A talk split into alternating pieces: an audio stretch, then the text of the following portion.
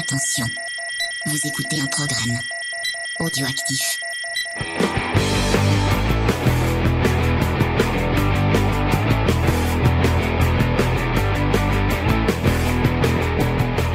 Salut à tous et bienvenue dans Comics Discovery numéro 41. Cette semaine, on va partir vous parler de créatures poilues dans des mondes euh, différents et, euh, d'autres temps. Ah, tu Euh, vas parler de Chewbacca enfin, une émission spéciale non, Chewbacca. ce n'est pas une émission spéciale Chewbacca. Euh, c'est une émission spéciale Planète des singes et nous recevons la meilleure personne pour parler de la planète des singes. Euh, oui, euh, pense inter, pense dans la gueule. Euh, Oh, mais non Oh là, oh là, là ça dénonce comme ça. Purée, mais James euh, donc c'est euh, le docteur Zeus, ça va Zeus Bonsoir, bonjour, comment ça va J'ai réussi à le mettre très à l'aise dès Ah ouais, c'est bien, c'est bien, je suis... Arrête, on est en train de faire un moment historique. C'est quand même un super crossover où on Ouais, va on carrément. est très très euh, très très heureux de t'avoir Bah euh, ouais, dans attends. l'émission. Et l'autre, il gâche en, en vrai en plus. euh, Ah oui, Ouais. en vrai, voilà, j'existe vraiment. Ouais. Alors, le pauvre en plus, c'est qu'on est tous les deux en face de lui suite à un petit souci technique, donc du coup, ça lui fait peur. J'ai l'impression de passer à l'entretien d'embauche. c'est vrai, ça fait un peu ça. Ça fait un peu ça. Alors, quelles sont vos qualités? Oula. Il est passionné. Il est passionnant. Où vous voyez-vous dans Zeus. 10 ans Tu sais, les questions de merde. Pas dans la planète des singes. A priori, euh, on est parti sur ça. Euh, donc, euh, qu'est-ce que tu m'as tu m'as troublé euh, Alors, précise qu'on enregistre on dans le précise à un super nouvel bar, endroit, enfin un, un endroit qu'on avait déjà testé mais qu'on reteste. Mm. Euh, on est chez les Castors, euh, donc le fameux barrageux de Montpellier. Euh, donc on les remercie de nous accueillir euh, Mm. gentiment. En plus, Si on ça se croirait dans un une peu, cathédrale, Et vois. bah oui, ça résonne un peu parce qu'on est dans une grande pièce avec un très grand plafond. Donc peut-être que ça résonne un peu. Mais c'est Euh, normal, James. C'est Je m'excuse auprès de Spades qui doit s'arracher les oreilles. Non mais. James, c'est normal, c'est parce qu'on va, euh, tu vois, parler de la sainte et divine parole Voilà. de la planète des singes qui est défendue justement par le docteur Zaius. Voilà, Donc, tout voilà. à fait. Ministre des Sciences et gardien de la foi. Tout à fait. Je tiens à le rappeler. Euh, donc on va, on va vous parler de la paix des singes, mais avant, euh, comme d'habitude, euh, on va faire euh, les petites news. Euh, Faye, tu peux récupérer ton micro parce que je pense que tu vas parler. Star Wars, oui, Non. je suis là. Oh. Euh, c'est une autre de tes passions, c'est Rocketeer.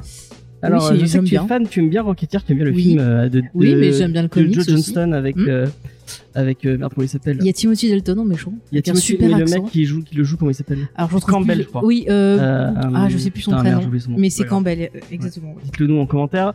Euh, donc la boîte d'édition Néophélis, euh, qui ont déjà un super travail de, de patrimoine historique du comics, À qui on doit déjà pas mal de bouquins autour de John Carter, Conan ou euh, d'autres euh, bouquins sur des artistes marquants d'industrie comme Steve Ditko ou Gene Colan, Mhm. ont annoncé pour bientôt une édition, euh, une artiste édition, donc euh, vraiment les, les grands, euh, les, les grands grands bouquins en noir et blanc, du travail du fabuleux Dave Stewart sur Rocketeer. Ah, c'est cool. Euh, donc pour l'instant on n'a pas d'autres news. Enfin, ils ont juste annoncé qu'ils allaient ça, qu'ils avaient récupéré des scans en HD Mhm. du de, de ce et du comics. coup, qui- il y, aura des dessins de Betty Page ou pas? Parce qu'il dessinait Betty Page. Oui, bah oui, bah forcément, Cool. c'est une de ces une de ces personnages. Ouais, bah Et c'était une inspiré de amie. Betty Page. C'était une amie à lui, il me semble.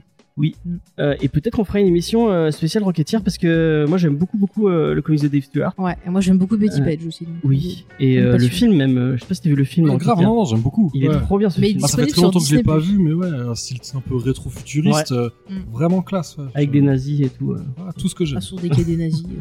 Des jetpacks et des nazis. Ouais, pour vous rappeler, euh, le Rocketeer c'est un mec qui, qui trouve un jetpack Mm. et qui va combattre des nazis. euh, donc euh, voilà, Euh, dans un, co- avec un côté très pin-up, très euh, du rétro-futuriste. euh, ce- Ouais. cette époque-là et c'est vraiment très très beau. Euh, du regretté Dave Stewart qui est mort, euh, euh, je sais plus quoi il est mort, mais il est mort très jeune je crois. Enfin bref. Euh, donc voilà, c'est triste, mais euh, Noé et Félix, euh, vraiment c'est cool qu'ils qu'ils- qu'ils ressortent cette, euh, cette belle belle édition. Et tu Euh, sais à combien ça sera? je sais pas, mais à mon avis, une artiste édition, c'est euh, c'est quand même euh, dans les 100 euros des poussières. Donc, euh, c'est des, Écoutez, c'est des belles, belles éditions très grandes avec. euh, Bah, si tu veux me faire un cadeau. Oh, c'est avec les planches telles que les a dessinées l'auteur en fait. Donc, elles sont à la taille de. euh, c'est pour ça que c'est vraiment très, très, très Mm. euh, cher, mais très, très beau. Euh, donc voilà, moi ça me hype. Oui, bah, moi si j'ai l'argent, oui. D'accord. Puis Noé Félix, si vous nous écoutez, vous pouvez nous l'envoyer hein, avec plaisir. Comment il est je sais pas si vous êtes fan de Scott Pilgrim, mais sachez que ça m'a mis un coup de vieux que j'ai entendu. Ça fait 10 ans. Ouais. Le film Scott Pilgrim est Sérieux sorti. Ouais. Ah ouais, 10 Oh ans. mince. Bah ouais, parce que ça faisait pas très longtemps qu'on était ensemble et tout. ouais. Ça, ça file un, un petit coup de vieux. Euh, le film qui avait fait un four à l'époque euh, à cause de sa distribution, parce que la distribution était ignoble. Mm. Il était Oh, mais sorti- il y avait, En il y France, on 200 n'avait pas pu le voir au cinéma parce qu'il devait y avoir genre un ou deux cinémas qui passaient, Ouais, même il y avait vraiment peu, peu, peu de copies. Et euh, bon, on l'avait pas eu à Montpellier du tout. euh. Non, On non, non, on je crois que si, il était au C- Omega CGR, je crois. Ah ouais? Mais des séances genre, euh, enfin, laisse tomber, quoi. On n'avait pas pu le voir, en fait. D'accord.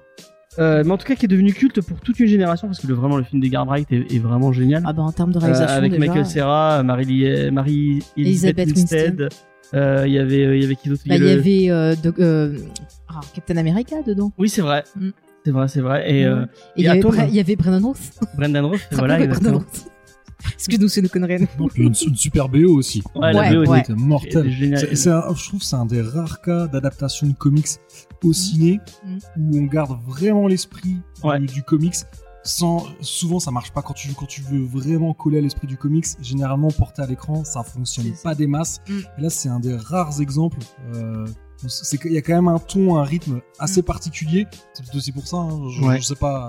Surtout avec un comics aussi référencé. euh, Ouais. Bah, la structure du film, elle est très jeu vidéo. Enfin, même dans sa réalisation, euh, les, le- les level up, euh, tu vois, même les, les rencontres de boss, c'est filmé comme un jeu vidéo. En fait, c'est les mêmes angles de caméra, c'est le même style de, de montage. Enfin, c'est vraiment. euh, Enfin, moi, j'adore Edgar Wright en tant que réalisateur. Il me fait rêver ce gars. C'est Ouais, Voilà. pour, le, pour le moment, il a un parcours euh, quasi sans faute. Quoi. ouais, Baby Driver, ouais, c'était génial. Euh, mais ouais, mais il faut qu'il regarde un peu mieux qui l'engage. On Voilà. va éviter de lui porter la poisse. On va toucher du bois. que- Juste, euh, fais attention à qui t'engage parce que là, ça fait deux acteurs qui ont des problèmes. euh, Ah oui, c'est vrai que le mec qui fait dans Baby Driver, il, il s'est fait call out pour.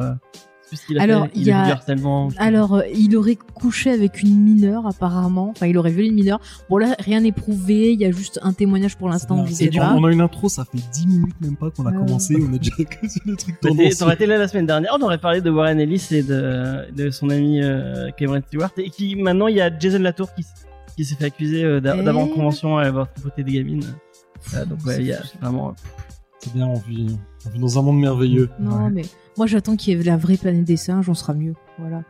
Ah, mais peut-être que le, le, le, le vrai Dr. Zaius se fait accuser d'avoir touché des. Impossible. Ah non, Ah, non. Eh, Oh. oh, ça va pas, non? Et fais gaffe. Hein. D'accord, bon, on, va, Ah ouais. on va rester. euh, on va C'est rester gentil. Bon, en tout cas, euh, c'était pas ça ma news du tout, puisque euh, en fait, euh, on, Oui, ils vont lire on le a, scénario. on a- le réalisateur, on, a parlé en interview du coup du fait des 10 ans de, de son film, et il a dit que il était en train de penser avec Brian Lee O'Malley et le producteur du film à une possible série d'animation qui Ah. adapterait. Alors, moi, j'ai Le- encore une autre news de ça. Ouais, vas-y. C'est que là, cet après-midi, j'ai vu ça sur Entertainment Weekly. C'est qu'ils vont faire une réunion sur Internet avec tout le cast et tout, et ils vont relire le script en fait. Ah ok. pour justement, je crois, une, une association là. Ce qui se fait en ce moment, je crois que c'est pour aider, pour nourrir les gens qui ont pas de sous, euh, tu vois, au niveau du covirus et tout, pour se nourrir, avoir Le accès des Covid, pour avoir des euh, des médicaments, enfin plein de trucs comme ça en fait.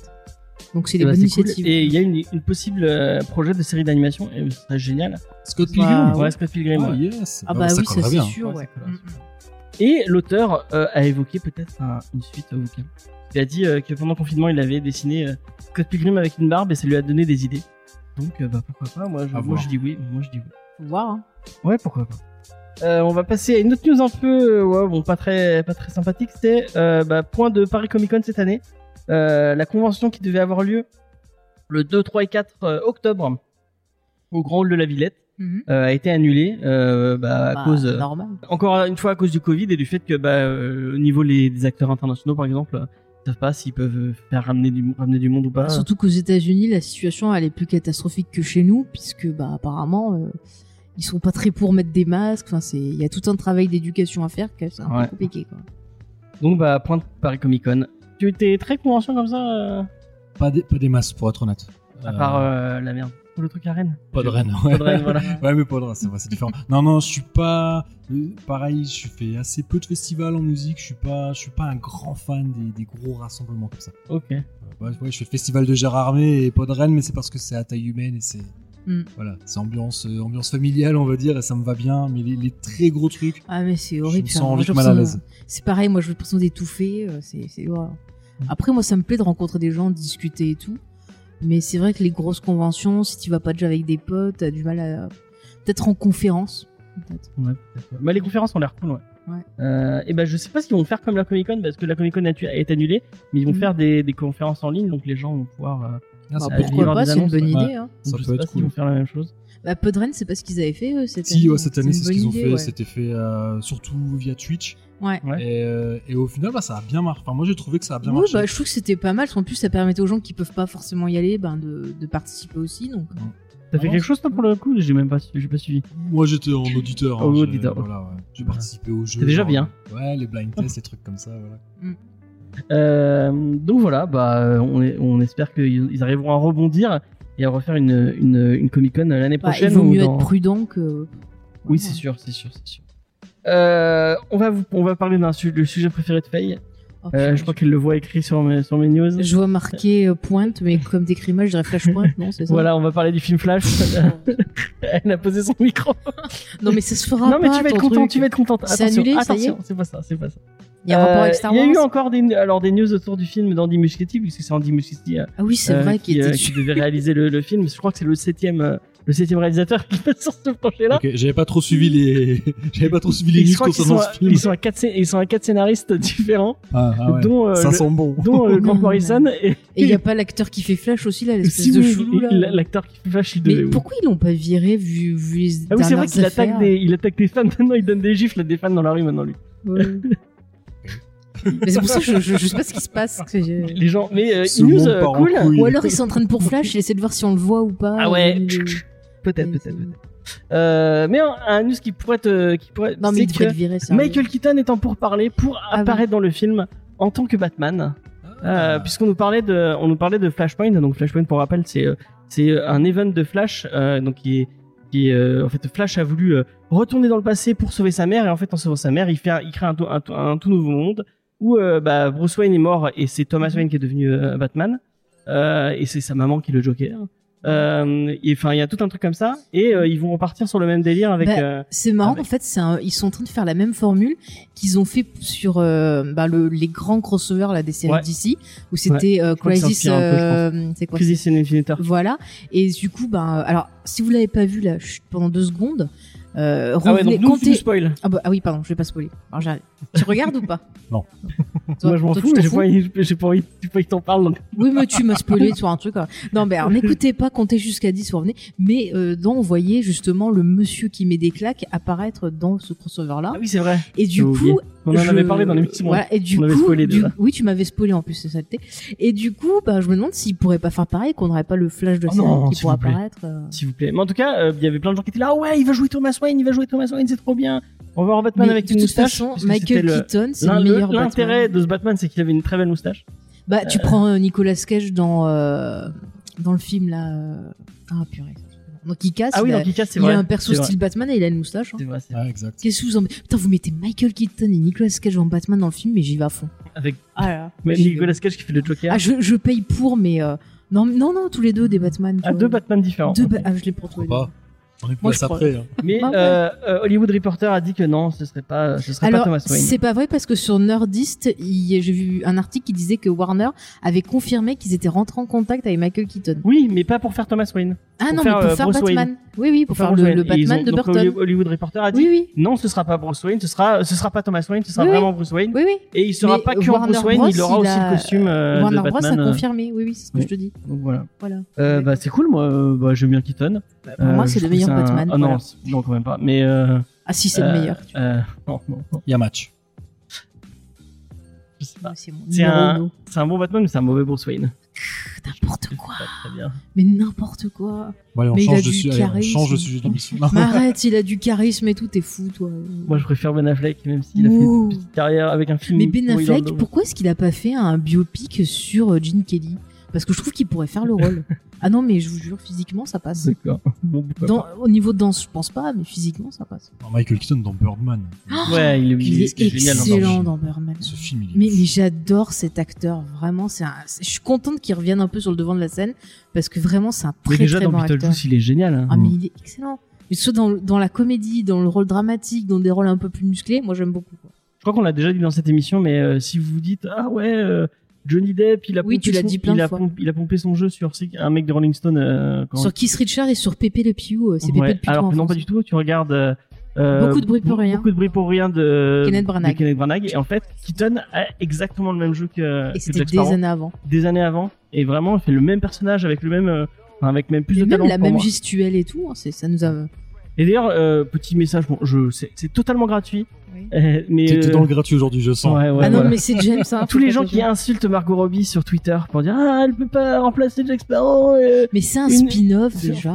Oh parce qu'il a été annoncé que Margot Robbie peut-être jouerait euh, faire un spin-off de Pirates des Caraïbes sans Johnny Depp du coup Et avec la, la scénariste de Bird of Prey. ouais et il y a des gens qui râlent déjà Mais ils ont pas vu le qui film. font des pétitions et qui lancent des Ils ont pas vu le film et Bird of Prey. c'est attendez très voir le web World of Prey est très bien Margot Robbie dans je sais pas si t'as vu euh, moi Tonya ouais le, le biopic sur Tony Harding Ouais, Il est vachement super, bien. ce film. Mm, ouais. et tout, alors que à la base, le patinage artistique, ouais, moi mais non on plus. s'en rien, fout, hein, voilà. on s'en fout, mais là le mais film ce c'était film est génial. incroyable. ouais elle, elle est très bien Et dedans, il y a le sosie de Mark Hamill dans le film. oui euh, celui qui fait le Sébastien soldat d'hiver. Stan. Mais c'est trop, il ressemble trop. c'est vrai qu'il a la même gueule Mais j'attends trop qu'il fasse, tu vois, un, genre une série du Skywalker ou ce que tu sur sa jeunesse avec lui dedans, quoi. Putain, ils se sont emmerdés dans l'épisode 9 à faire un, un flashback tout en numérique, mais tu prenais lui et tu t'économisais au moins euh, 50 000 dollars. enfin bref voilà c'était Bon, voilà, gratuit on va passer à autre chose J'ai passé mes, mes points Star Wars, c'est bon. D'accord. Euh, oh, tu vas peut-être peut continuer à parler puisque euh, je Ah. crois que tu avais t'avais envie de le lire. Euh, puisque Urban va faire beaucoup d'heureux, euh, puisque l'édit- l'édit- l'éditeur de DC en France vient d'annoncer la publication d'un récit très culte et qui va faire beaucoup plaisir à Cédric qui n'est pas là. Cédric, on pense à toi. Il est très fan de barbus anglais qui viennent de North, Northampton, donc euh, Alan, Alan Moore pour les gens qui n'auraient pas compris. Ah. Euh, puisque fin novembre, on aura droit à Promethea d'Alan Moore et John Williams 3. Euh, un beau BD de qua- de 400 pages pour 35 euros. Et Promethea, c'est un truc qui a été. Je crois que ça avait déjà été publié euh, chez Panini quand c'est Panini qui avait la licence d'ici. Mhm. Si je dis pas de conneries, non, peut-être que j'ai des conneries. Mais en tout cas, euh, il y a des gens qui, il y a des gens qui le c'est réclament pas depuis Mathieu des années, qui, des qui m'en avait Ouais, parlé en Mathieu disant en c'est bien, il ouais. faut que tu le lises. Il m'avait dit, je euh, enfin, Alan Moore, euh, John Williams 3, euh, enfin vraiment. Bah, tu peux Voilà. jouer. Oui, je vais arrêter. Mais en tout cas, on en parlera dans, dans Comics Discovery euh, avec plaisir, parce que ça a l'air vraiment très cool. Oui. Euh, voilà. Oui. De l'amour.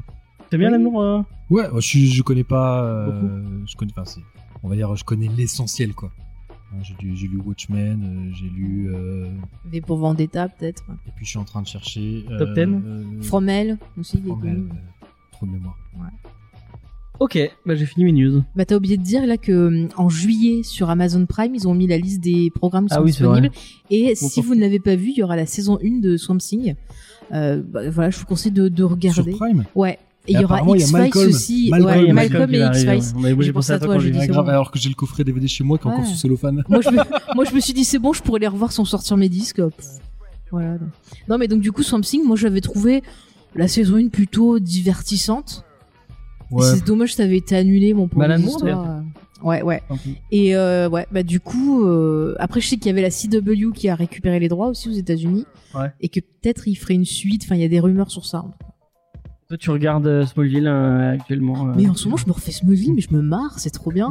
mais en fait, j'avais retenu que le côté euh, con de la série, mais en fait, il y a des trucs des fois qui sont intelligents, des fois, des fois. Des hein. fois. des fois. Après, après, ça copie beaucoup Tu le vends Buffy. tellement bien.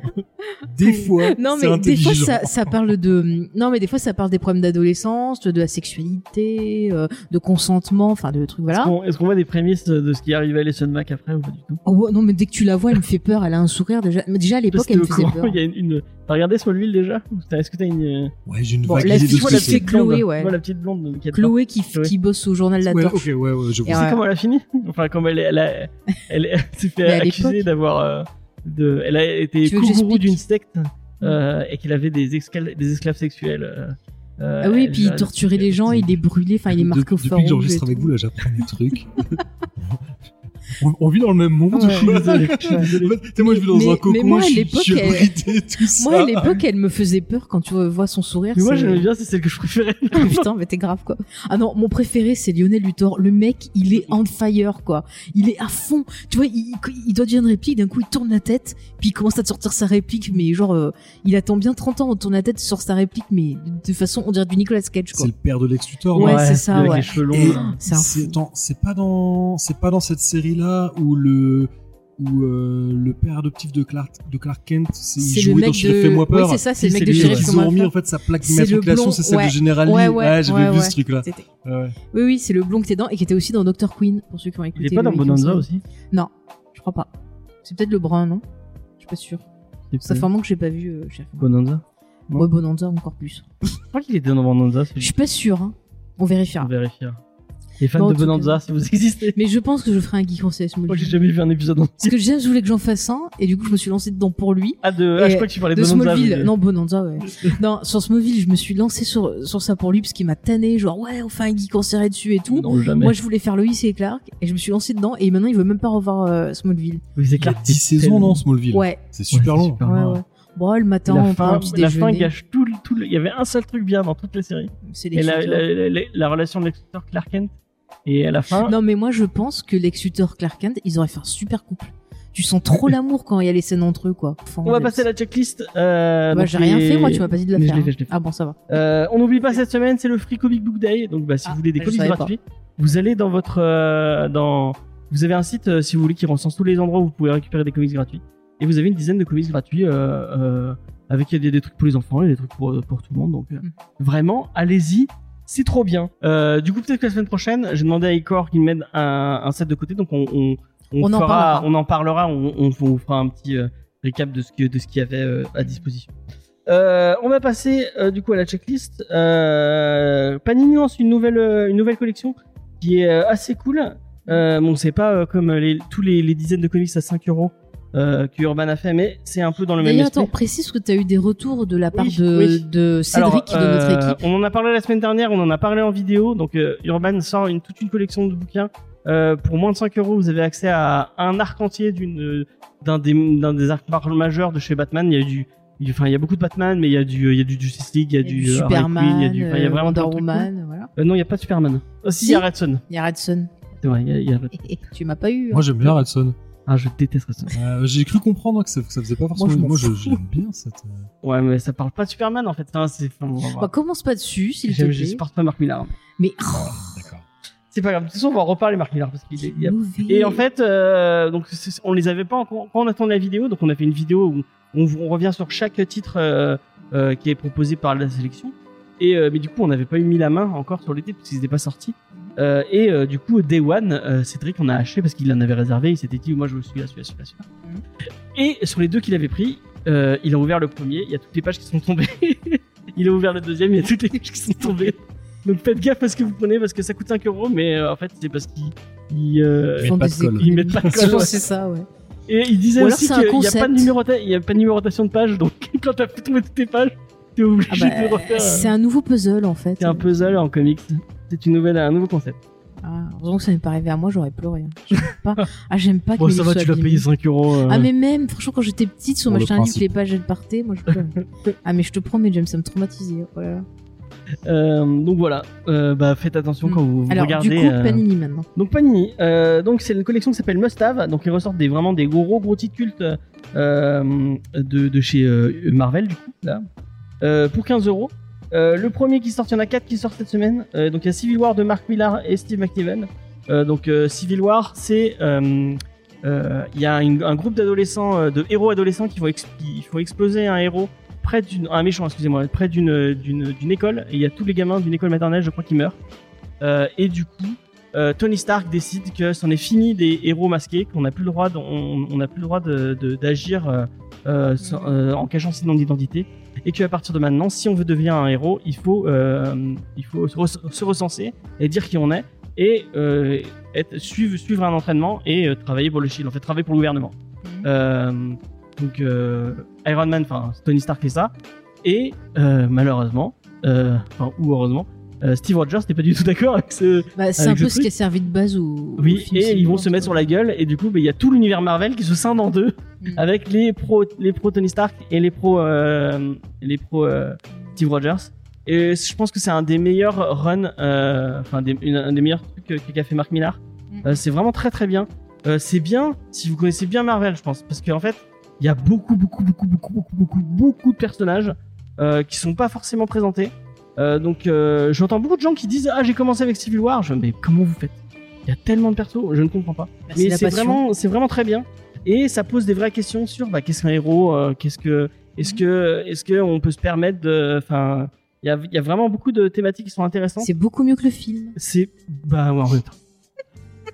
En même temps, c'était compliqué de faire une Civil War quand t'as 10 personnages. Non, tu pouvais faire quelque chose de plus intéressant que Tony Stark qui pleure. Ouh, je, je rouspète. Enfin bref. Euh, si vous aimez Mark Millar et Steve, McNi- euh, Steve McNiven, il y a Old Man Logan, euh, donc de Mark Millar et Mhm. de Steve McNiven. Qu'est-ce que c'est Old Man Logan? Old Man Logan, c'est un monde post-apo où bah, tout, tous les super-héros ont été presque anéantis. Mhm. Euh, c'est bah, le ça, ça c'est le Docteur Doom. film Logan?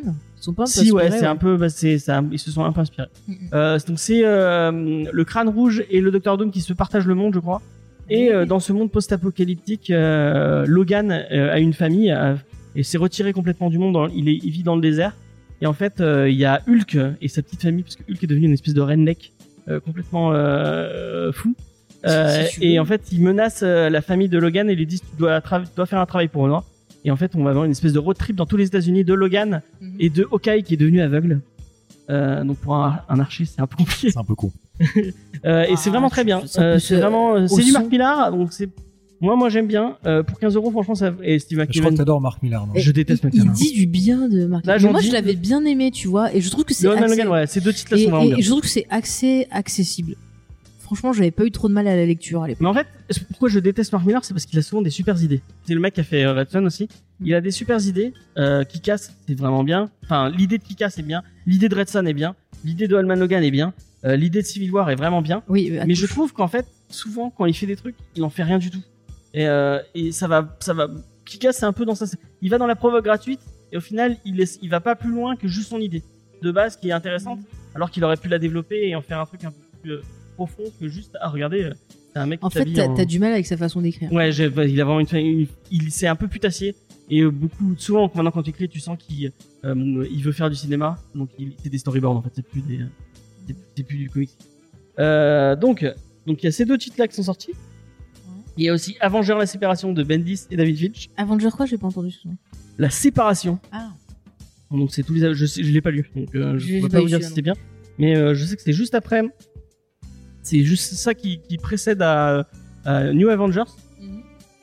Euh, donc New Avengers, toute façon, c'était pas mal. ça. New Avengers c'est bien. Ouais. Mais ça, ça j'en ai entendu du bien, donc allez-y si vous voulez. Et Spider-Man Spider-Verse de Dan Slott, Olivier Coipel et Kumano Koli, si je l'ai bien écrit. Euh, donc le Spider-Man Spider-Verse, c'est euh, Spider-Man qui découvre qu'il y a euh, des millions de, de mondes avec tous un Spider-Man différent. Comme et dans le dessin animé. comme dans le dessin animé, bah, c'est basé sur le, le dessin animé est basé sur ça.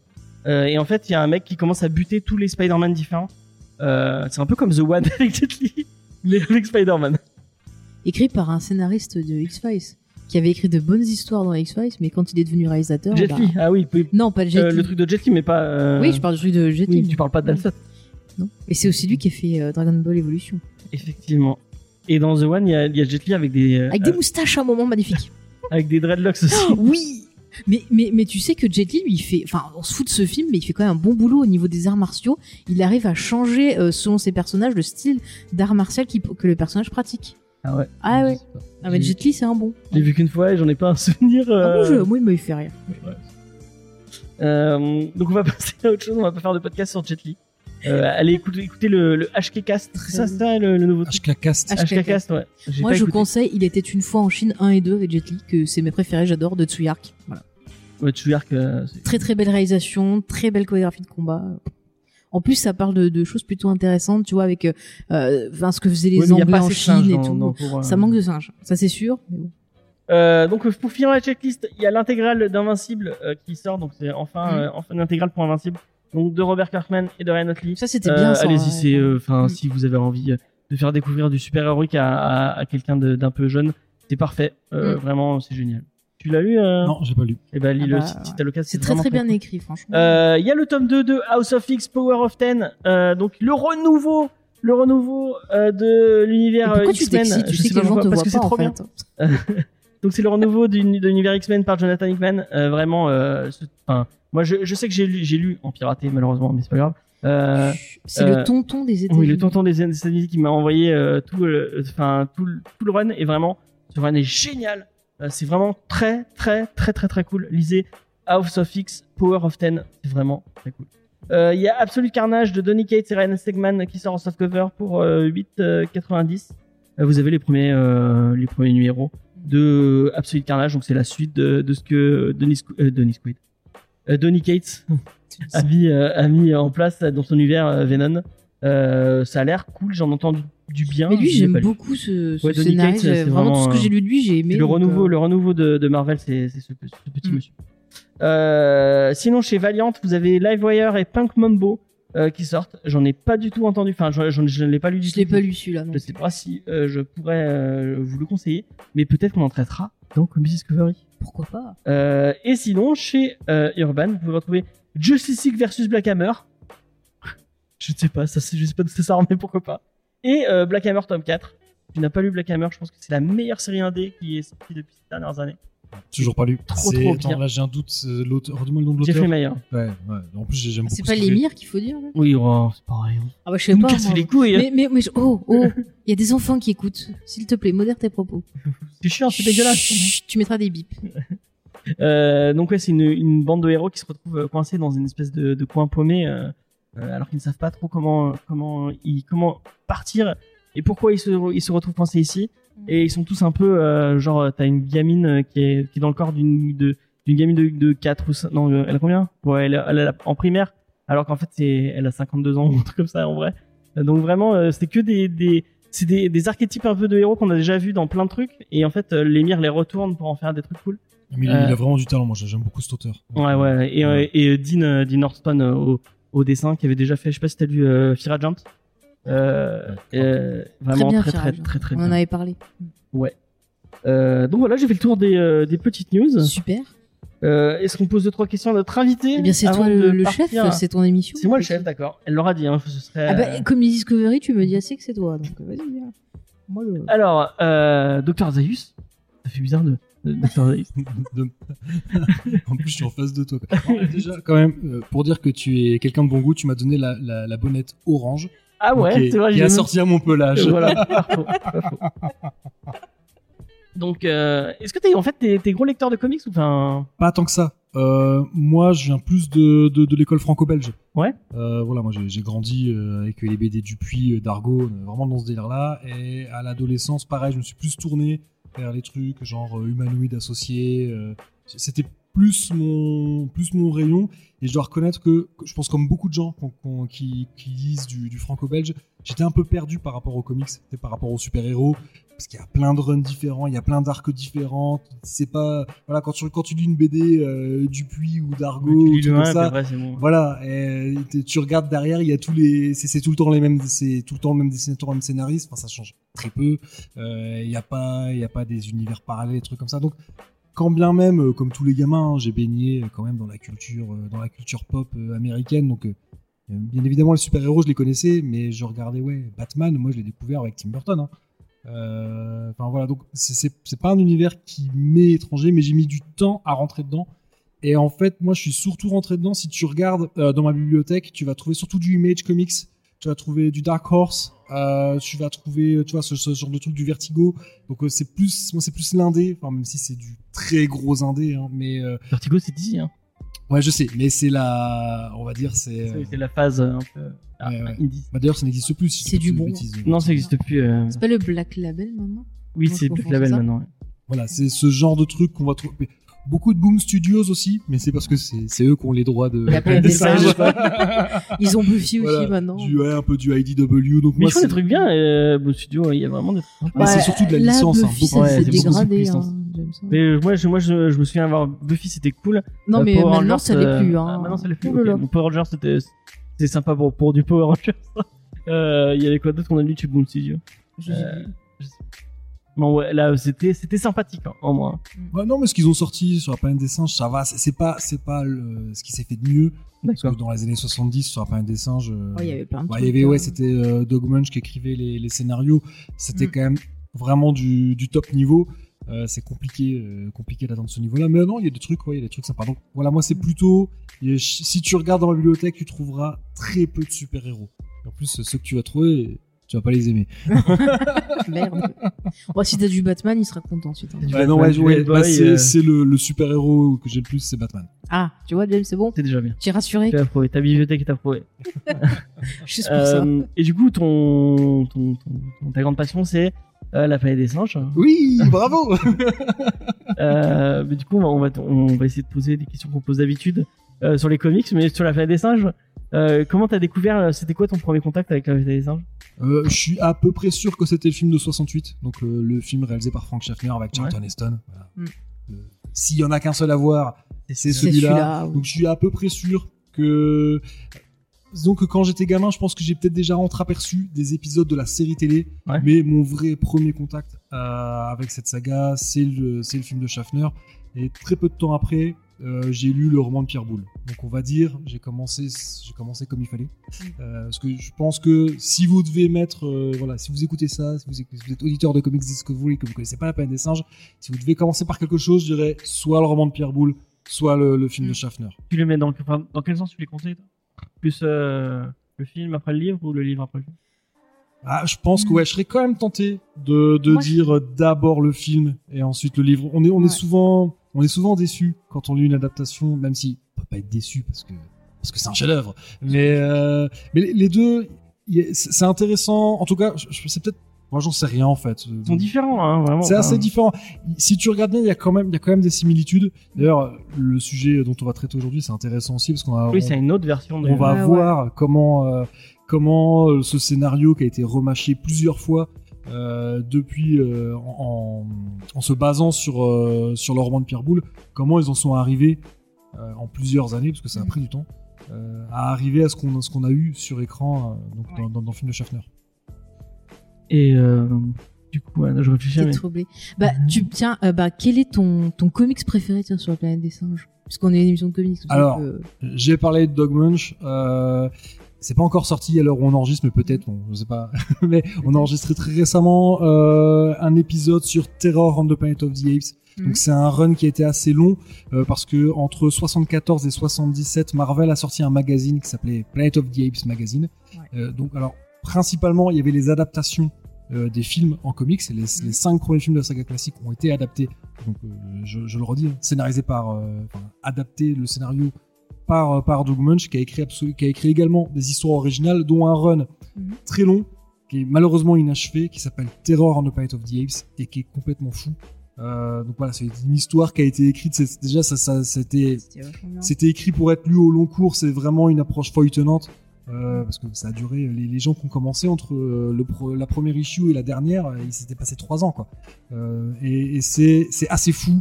Euh, Il y a un côté très céréal dedans, À fond. que j'ai, ouais. à fond, très pulp. euh, alors on parlait, euh, enfin, euh, je sais pas si on a, on a évoqué le nom de John Carter. Ouais. On a cet on a un peu cet esprit-là parce qu'au final, euh, Dog Munch, il- quand il a commencé à travailler sur la planète des singes, il avait vu le film de Schaffner qu'il avait adoré. Mhm. Il avait vu la suite, Beneath the Planet of the Apes. le secret de la planète des singes en VF, il a trouvé ouais. Et il a pas, Comme il tout a, le monde, en fait. il a, il est, il est plus sûr d'avoir vu Escape from the Planet of the Apes, le troisième. Et par contre, il est sûr qu'il a jamais vu le quatrième et cinquième. Ah, Peut-être qu'il les a revus ensuite, mais c'est-à-dire qu'il a adapté à partir des scripts en n'ayant pas vu Ah, les pas films. vu les films. Donc ce qui, ce qui fait qu'il il prend des libertés énormes avec l'univers, c'est-à-dire que les, les, les premières issues, on reste dans, dans, dans l'univers vraiment de la saga classique, mais alors très très vite ça part. Ouais. Je vais pas dire dans n'importe quoi parce que ça pourrait être mal interprété, Ça, mais euh, on sent que c'était les années 70 et que les gens aimaient le LSD quoi. Mm. Mais en fait, tout ça, ça a jamais été, pu- enfin, ça a été publié en VF. Moi, j'ai lu en anglais. Euh, alors, ça a été publié en VF dans les années 70. Euh, donc, euh, c'est un éditeur euh, lyonnais, Lug, qui est assez connu, hein, Oui, qui, a sorti, qui a sorti les 19 premiers numéros de Planet of the Apes magazine sous le titre La planète des singes. Ils sont pas cassés. Oui, mais non, donc en tout, il y a eu 29 numéros de Planet of the Apes magazine et il y en a 19 seulement qui ont été adaptés par Lug.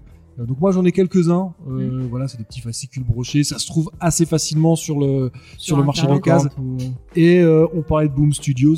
Mm. Euh, Boom Studios a tout réédité en une très grosse. euh, Enfin, ils ont sorti quatre tomes euh, qui s'appellent Planet of the Apes Archive et le tome 1 c'est tout le run de Terror on the Planet of the Apes. Donc c'est assez Mhm. sympa parce qu'au moins on peut le lire sans avoir à Ouais, tout feuilleter parce ouais. que si t'as les, les fascicules, si, si tu les as en soft copy en souffle, C'est un Mm. peu chiant parce que des fois tu prends, ah bah en fait il y, a pas- il y en a pas dedans, faut que tu regardes l'autre. Euh, au moins tu peux lire tout d'un coup. Il y, a un- il y a eu un beau travail d'édition, il y, a une- il y a une préface écrite Il par, pas en VO là.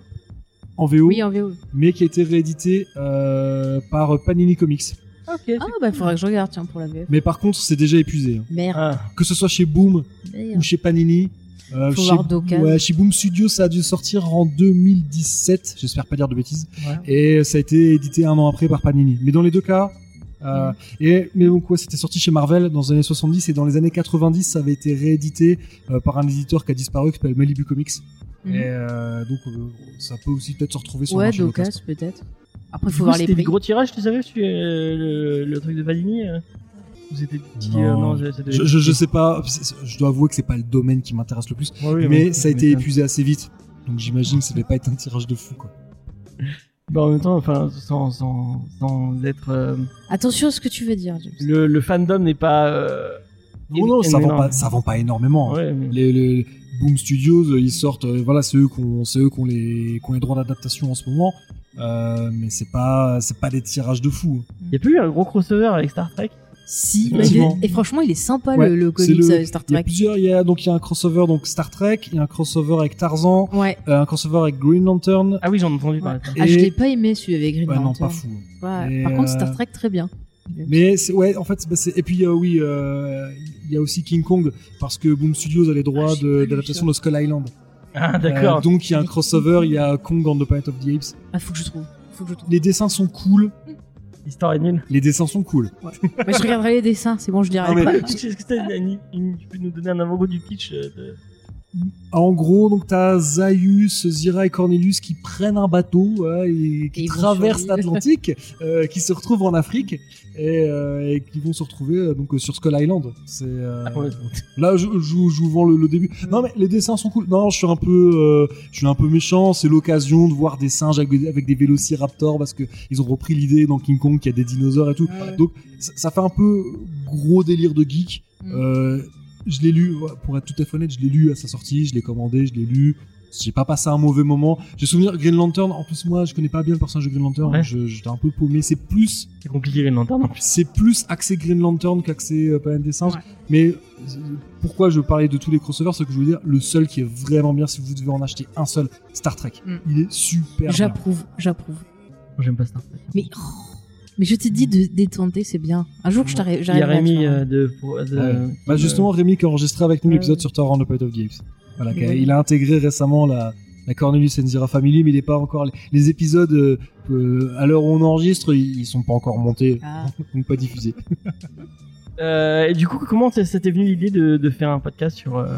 Répondre plein de fois à cette question. On n'y avait pas posé déjà dans Geek en fait. Si, sûrement, ouais. Ça se trouve. Euh, Et alors, radote. à la base, ouais, mais moi aussi j'aime bien radoter. Euh, à la base, moi je voulais, euh, moi je viens plus du monde du fanzine.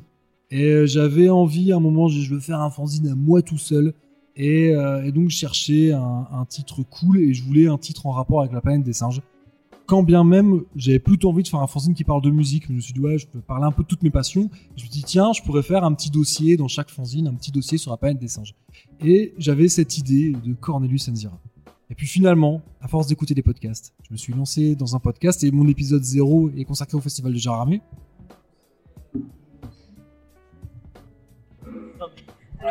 James fait des conneries pendant que l'invité parle. Un était consacré à Dune de Jodorowsky.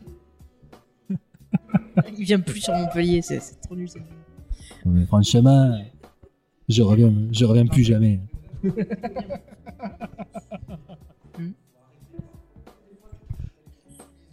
Hmm. Mais bref, ouais, au bout d'un moment, je me suis dit, faut, faut arrêter parfois. Tu sais, des fois, t'as les choses sous les Ah, yeux. en plus, très très Et, bien. euh, c'est- c'est et génial. le plus Moi, je suis fan, c'est que euh, je vais parler de mon fils parce que mon fils participe à mon podcast maintenant.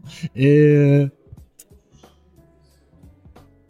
et, euh, et l'idée, l'idée en fait, elle m'a un peu venue parce que euh, je crois que je charriais mon fils sur un truc. C'est Euh, mignon. parce qu'il me parlait, il me parlait de quelque chose, d'un truc qui le passionnait, mais Dio, il devait, à l'époque, il devait avoir 4 ans. Euh, Je pensais qu'il devait me parler des dinosaures ou je sais pas quoi, mais avec un, avec un air euh, hyper sérieux.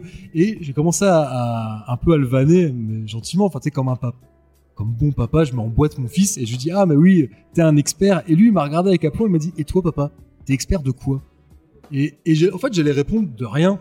Et mes yeux sont tombés sur la partie de ma bibliothèque où il y a que des trucs planète des singes et des figurines planète des singes et je me dis bah bah de la planète des singes. Et c'est là où je me dis mais en fait je suis trop con. Mon podcast s'appelle Cornelius Enzira. Euh, S'il y a bien un sujet, alors à ce moment-là je me disais s'il y a bien un sujet où j'ai pas besoin de bosser.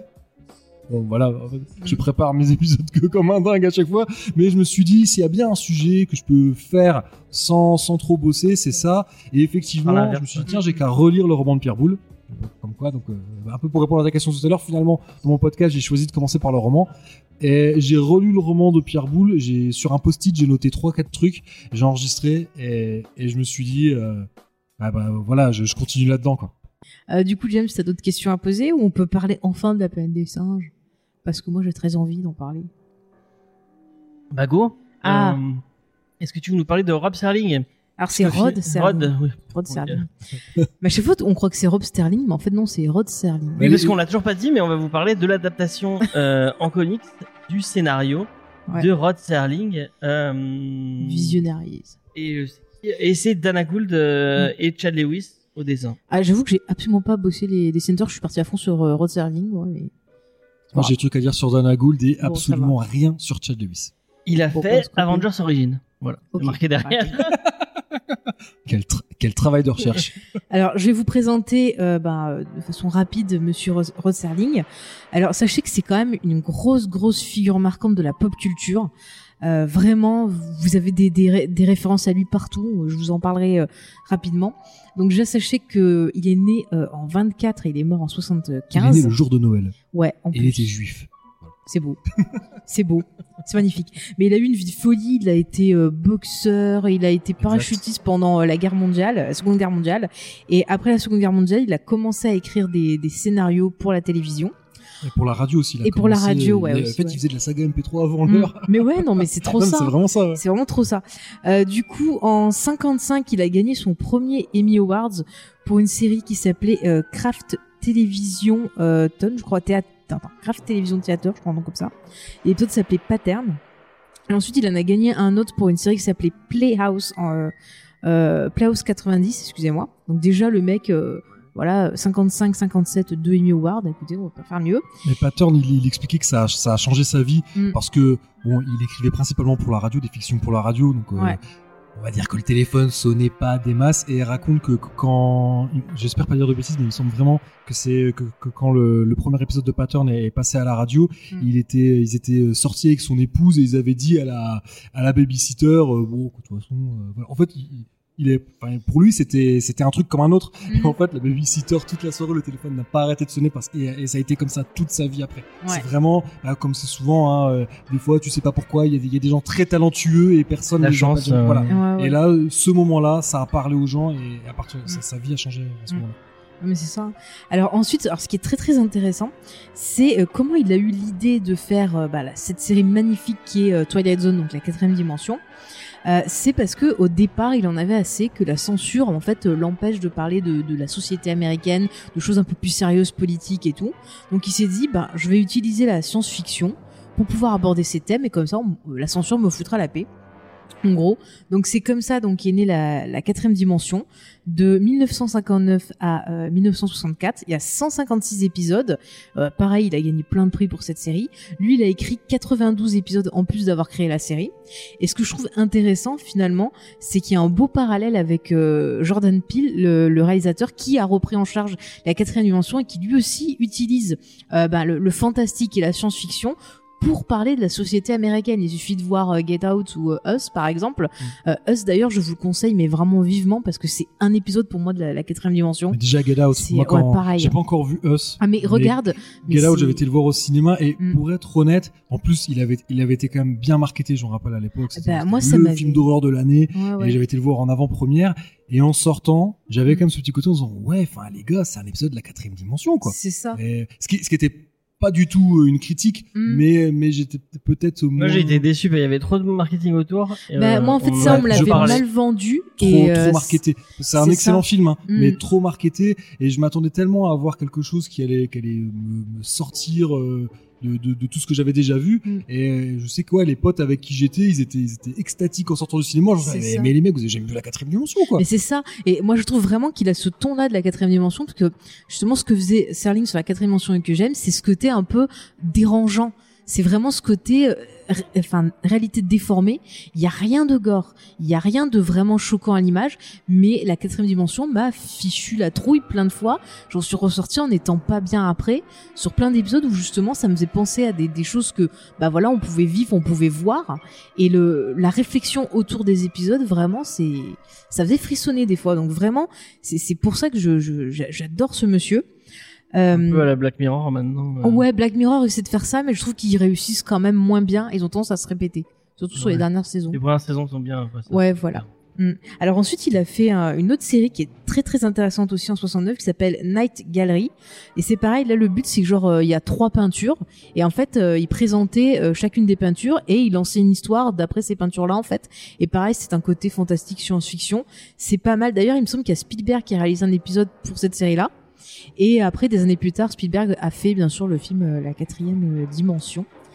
Donc écoutez, c'est super. Puis, Euh, Il avait fait aussi une, un truc un peu à la Hitchcock présente qui faisait Mm. très quatrième dimension. J'ai oublié. euh, Bah, j'ai c'est oublié- pas, euh, bah, c'est pas aussi ça. Attends, est-ce que je l'ai noté Non, je l'ai pas noté. Mais, non, mais Spiel- Spielberg, il avait Ah, fait- Spielberg, oui, il Comment avait fait. Euh, c'est pas. euh, C'est que, des petits one shots. c'est pas Amazing Story. Non, pas. oui, ça doit être ça. ouais. ça, ça doit être Mais je ça. sais plus quel. euh, Je sais plus si c'était Amazon ou euh, Apple qui devait euh, refaire. Euh, C'est possible. Mais moi, c'est un truc un quand j'étais ouais. gamin, je regardais ça. Mais c'était vachement fou. bien. Ouais, ouais. Franchement. C'est vraiment pas ma génération ce genre de truc. Ouais, mais toi, t'avais pas d'âme, on te l'a dit. Euh, Et voilà. Moi, je suis génération chair de poule plutôt que. Oh, mais c'est nul, Euh, ça. ah, C'est nul. C'est nul. Euh, Mais non, c'est bon, trop bien chair de poule. Alors, oui. Bon, après, il a travaillé sur pas mal de choses. Bon, je vais pas parler de la planète des singes, je laisserai euh, Zayus en parler. Ce que je peux vous dire, c'est que le, le pauvre, il a eu une mort un peu triste parce qu'il aurait pu continuer. Mais bon, voilà, il avait des petits soucis cardiaques. On lui a dit une petite opération, ça vous ferait du bien. Il a dit ok, mais malheureusement, bah, Ah, il est mort en Il a pas 75, survécu. hyper jeune. C'est quand Mm. il pense, il laisse Ouais, un héritage incroyable, c'est fou. alors qu'il il est mort a- à 50 ans. C'est ça, et il a marqué la pop culture. On peut le retrouver dans plein d'œuvres. Par exemple, dans Phantom of Paradise, on l'entend euh, en voix de, de narrateur au début. Euh, par exemple, l'attraction de Disney, la Tour de la Terreur, en 94, en fait, c'était sa voix qui accueillait les, les gens pour l'attraction. Et ce que t'as euh, pas dit, et pour les gens qui n'ont jamais vu la, la quatrième dimension, Ouais. c'est qu'on le voyait au début. euh, Ouais, on entendait sa voix au début. Il disait oui, ne touchez pas votre écran, vous allez. euh, voilà. Et tiens, On le intéressant. voyait pas euh, normalement il... Non, c'est pas. Je pense pas qu'on le Y a voyait. pas un acteur au début qu'on voit et qui- Je Non, pense pas que c'était lui qu'on voyait. Tu confonds avec la, la huitième, euh, je sais plus trop quoi, les séries qu'il y avait après là. Celle où il y avait euh, Forrest Whitaker qui avait fait une version. Tu le voyais au début. euh. Outer Limit.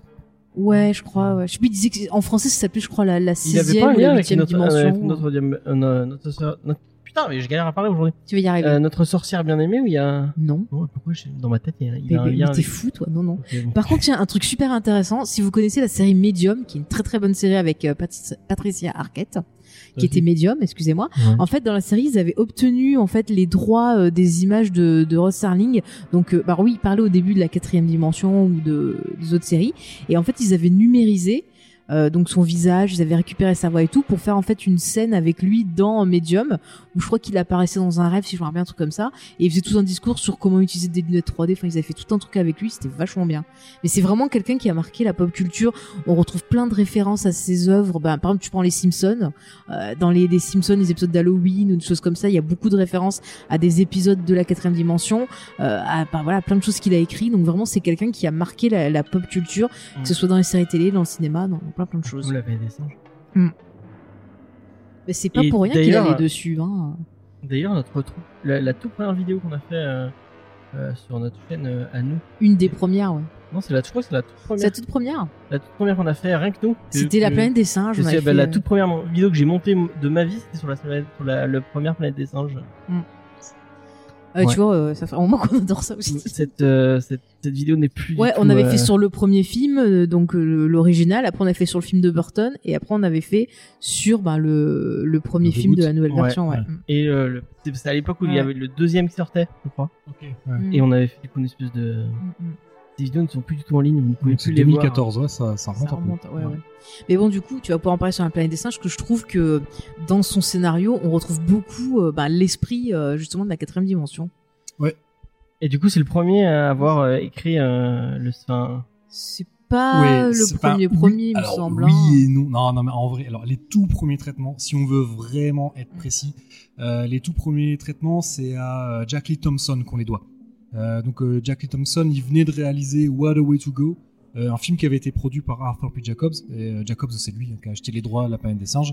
Euh, il les a achetés avant même que, que le roman de Pierre Boulle sorte. Donc il, avait- il avait été, était vraiment sur Il le avait coup. senti que ça serait Ouais, bien. il était sur le coup. Bah, alors pour la petite histoire, il avait été, il s'était rendu en France pour pour rencontrer. Il avait envie d'adapter. Enfin de toute façon, lui, il se lançait dans la production parce qu'à la base, Arthur P. Jacobs, lui, il avait plutôt il, avait plutôt un travail de, relations publiques d'agent en fait. hein. Il avait un carnet d'adresses monstrueux et, il a décidé de se lancer euh, dans la production. Et c'est à ce moment-là, il s'est dit tiens, euh, je vais peut-être voir du côté de la France, peut-être qu'il y a des choses intéressantes. Et notamment, euh, on lui a proposé d'adapter un roman de Françoise Sagan qu'il a pas du tout aimé et, et en discutant voilà en discutant avec ses contacts en France il leur a dit moi en fait ce que je rêverais de faire c'est euh, l'équivalent de King Kong euh, en 1933 voilà je veux faire un truc comme ça. Et c'est pour ça que Alain Bernheim qui était l'agent de, Pierre Boulle lui a dit écoute j'ai un truc j'ai un manuscrit c'est pas encore sorti. Euh, à mon avis c'est inadaptable. Mais mais voilà je t'explique. Et en fait euh, Jacobs avait même pas lu le bouquin simplement sur le sur comment euh, Bernheim lui a, lui a pitché euh, le, le- le livre de Pierre Boulle il a dit ouais c'est bon j'achète et, euh, Bah, Pierre moi, je vois c'est- singe, je prends direct. Hein, écoute, et hein. Pierre Boulle, c'est pas n'importe qui, c'est quand même le mec qui, a fait, qui avait écrit euh, Le La pont de la- River Kwai. Exactement, et le pont de la rivière Kwai qui avait été un succès énorme Mm. et d'ailleurs qui avait eu euh, Pierre Boulle a reçu l'Oscar du scénario pour le pont de la rivière Kwai quand bien même c'est pas lui qui l'a écrit c'est Michael Wilson Ouais. Michael Wilson qui a travaillé euh, qui a repris le scénario de Rod Serling de La planète des singes et, Mike- et pourquoi Michael Wilson euh, n'a pas été crédité pour le pont de la rivière Kwai? C'est parce qu'on était en plein McCarthyisme Ouais. Ah, Ce que j'allais dire. et voilà. Et donc il était, il était blacklisté. Et pour lui, c'est. Euh, euh, bon alors là, on s'éloigne du sujet vu que on n'est pas censé parler de Michael Wilson, mais Michael Wilson a, a eu, euh, on va dire, une forme de rancœur vis-à-vis de Pierre Boulle, Mm. parce que voir quelqu'un récupérer le César de l'adaptation quand tu sais que c'est toi qui l'as fait, ça Ça doit fait chier. être Encore, ça aurait été un producteur. Bon, euh, tu dis. il est pas arrivé la même chose à Donald Trumbo. euh, Bah oui, on avait Lui vu le, aussi, le euh, film dessus. ouais. lui aussi s'était fait blacklister au moment du McCarthyisme. Mm, mm.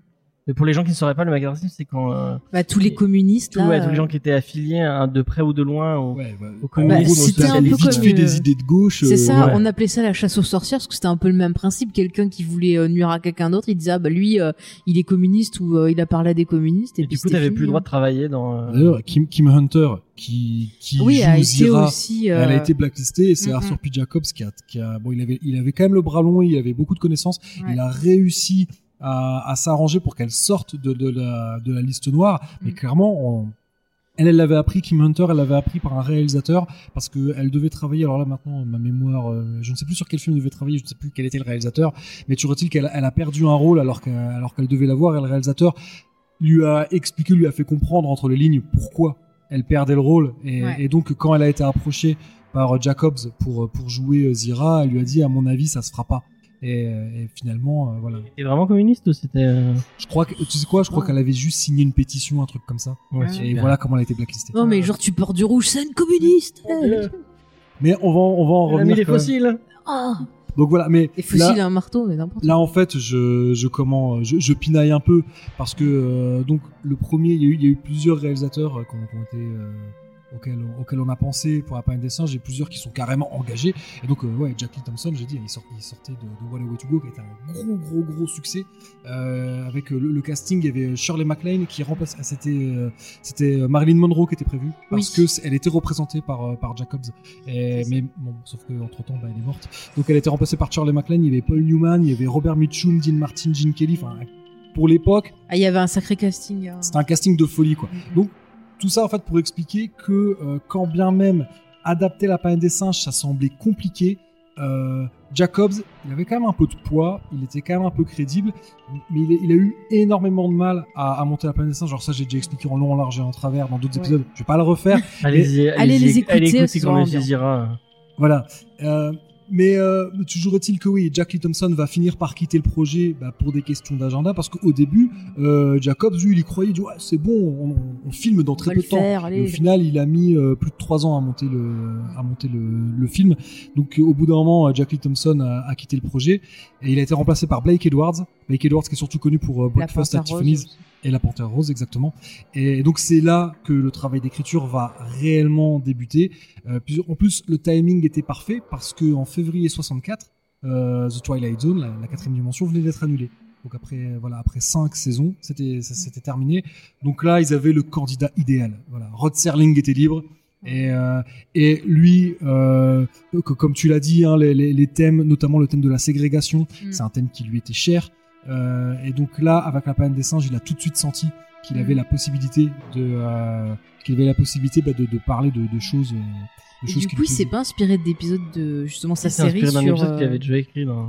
plusieurs en fait. Alors ouais. déjà, lui, ce qu'il a apporté, euh, ce qu'il a apporté par rapport au roman de, de Pierre Boulle, c'est la question du nucléaire, Mm. qui est pas du tout dans le roman de Pierre Boulle. Et d'ailleurs, euh, la fin, la fin du film de 68, qui vient, alors, On va en parler après en partie. On va en peu parler, spoiler. mais euh, euh, Pierre Boulle a pas du tout aimé.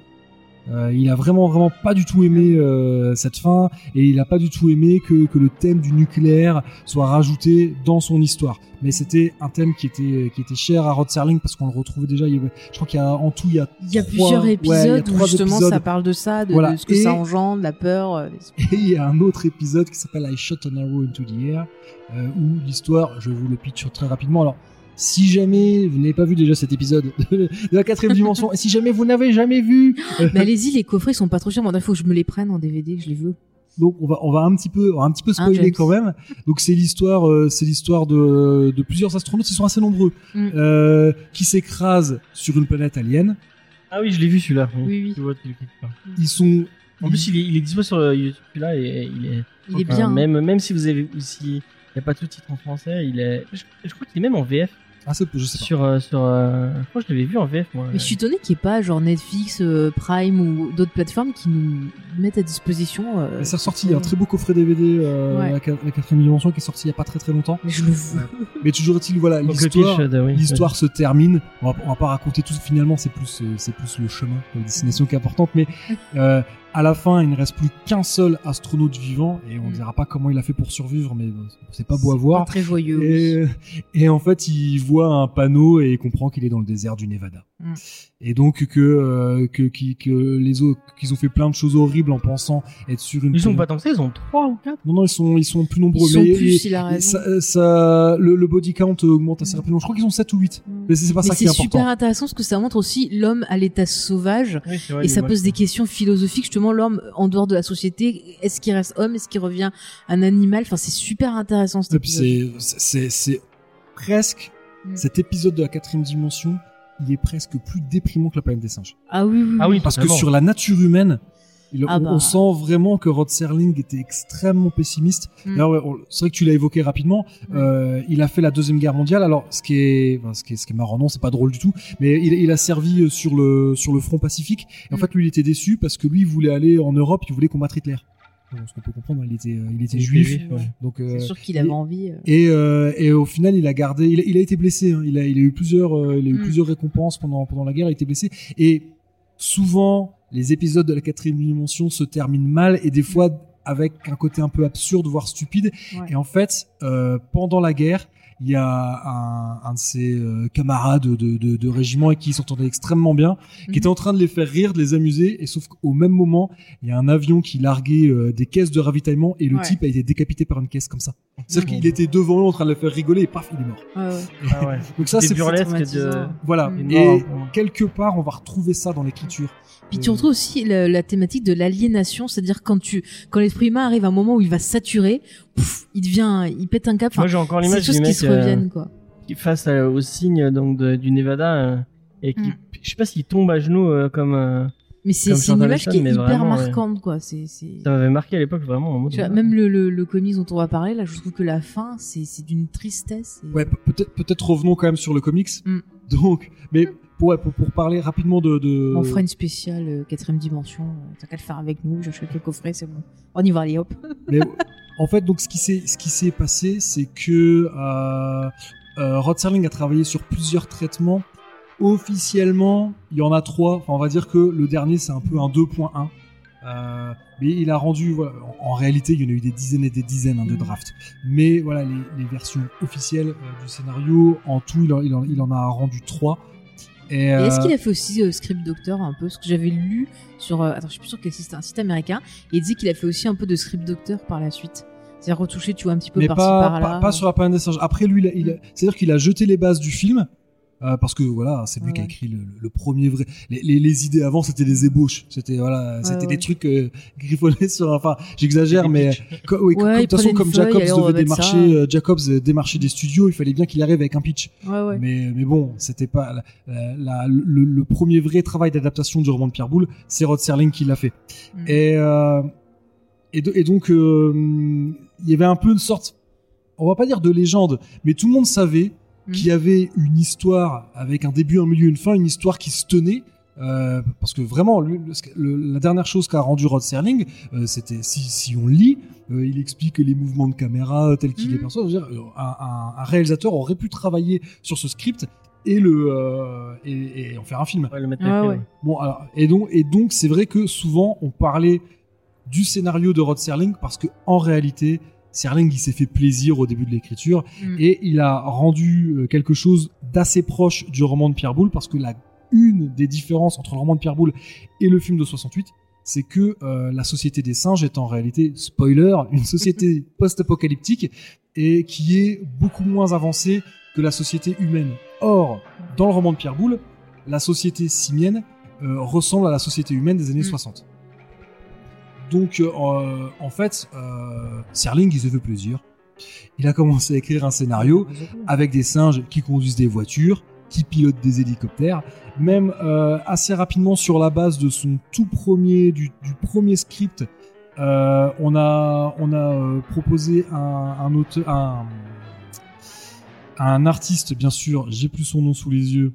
Sur la base du premier draft officiel, enfin du premier, du premier scénario officiel rendu par, euh, par Rod Serling, euh, Jacobs a confié l'art- l'artwork à Don Peters. Et, euh, et encore une fois, pareil, Don Peters, on lui a laissé carte blanche. Donc Don Peters, il s'est fait plaisir. Ouais. Euh, il a dessiné un vaisseau spatial et on retrouve exactement le même dans le, dans le comics. Euh, donc il s'appelle Planet of the Vis- Visionaries. Je sais plus si on l'a Ouais. dit. Non, je. Euh, il a également, il a imaginé que les, euh, il a imaginé que les astronautes pouvaient avoir des jetpacks. Voilà. Mm. Euh, Ah, donc à la, à la. Ah. Euh, il a imaginé aussi que les singes pouvaient vivre dans des maisons euh, au design ultra futuriste, tu vois, des Mm. trucs en verre, des trucs très aériens. Euh, donc, en clair, Peter C. Serling, ils se sont fait un gros, gros, gros plaisir. Et, sauf que, en fait, de son propre budget, budget. C'est ça. en fait, Serling, il il l'a reconnu. Il, a, il était forcément avec, avec le, le background qu'il avait, le passé qu'il Mhm. avait, il savait écrire en fonction d'un budget. Là, il l'a fait en mode, Rien à foutre. voilà, en mode on s'en fout, on y va et on se fait plaisir. Euh, Donc pour Jacobs. cela dit, cela dit, et de toute façon, c'est quand même bien, c'est bien de poser un, c'est bien de poser des premiers jalons et dès, dès le tout premier scénario, en fait, euh, Serling a jeté les bases de ce qu'on va retrouver dans le film, c'est-à-dire que la société simienne a été bâtie sur les ruines de la civilisation humaine. Et donc, Ouais. la civilisation humaine, déjà, hein, dès le départ, il a tout de suite pensé à ça, que la civilisation humaine s'est effondrée à la suite d'une guerre nucléaire. Et, euh, et aussi, donc, l'idée que les singes vivent dans la peur que les humains ravagent à nouveau la planète. Donc, en fait, que les singes aient, euh, aient Ouais, le, peur de. et le souvenir ouais. de se passer et, euh, et, et la peur que les humains euh, bah, reprennent la place qui était la leur et, et foutent le bordel de nouveau. Quoi. Mm. Donc le, le tout premier traitement, qui faisait une quarantaine de pages, euh, bah, en fait Jacobs, c'est pas qu'il a pas aimé, mais il a trouvé que ça manquait de tension, il trouvait que les dialogues étaient pas assez crédibles. Euh, pareil dans la scène de chasse, il devait y avoir des orangs-outans, il a dit non, moi je veux des gorilles. Euh, il voulait que la scène de chasse soit plus horrifique, parce qu'encore une fois, lui, son modèle, c'était le King Kong de 1933, donc il Mhm. voulait quand même euh, qu'il y ait des choses qui, qui fassent un peu, qui fassent un peu frissonner le spectateur.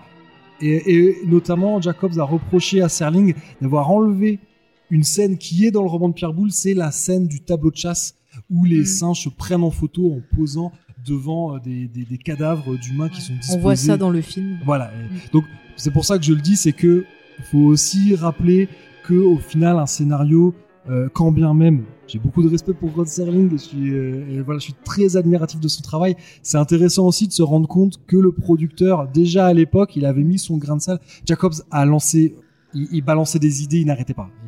Il, il avait des idées, il avait plein d'idées pour la planète des singes et euh, il en a balancé pas mal. Et il y en a quand même beaucoup qui ont été gardés par Rod Serling ou par les scénaristes qui ont travaillé par la suite euh, sur le scénar. Et ça ça va se retrouver dans ça va se retrouver dans, dans la version finale du film.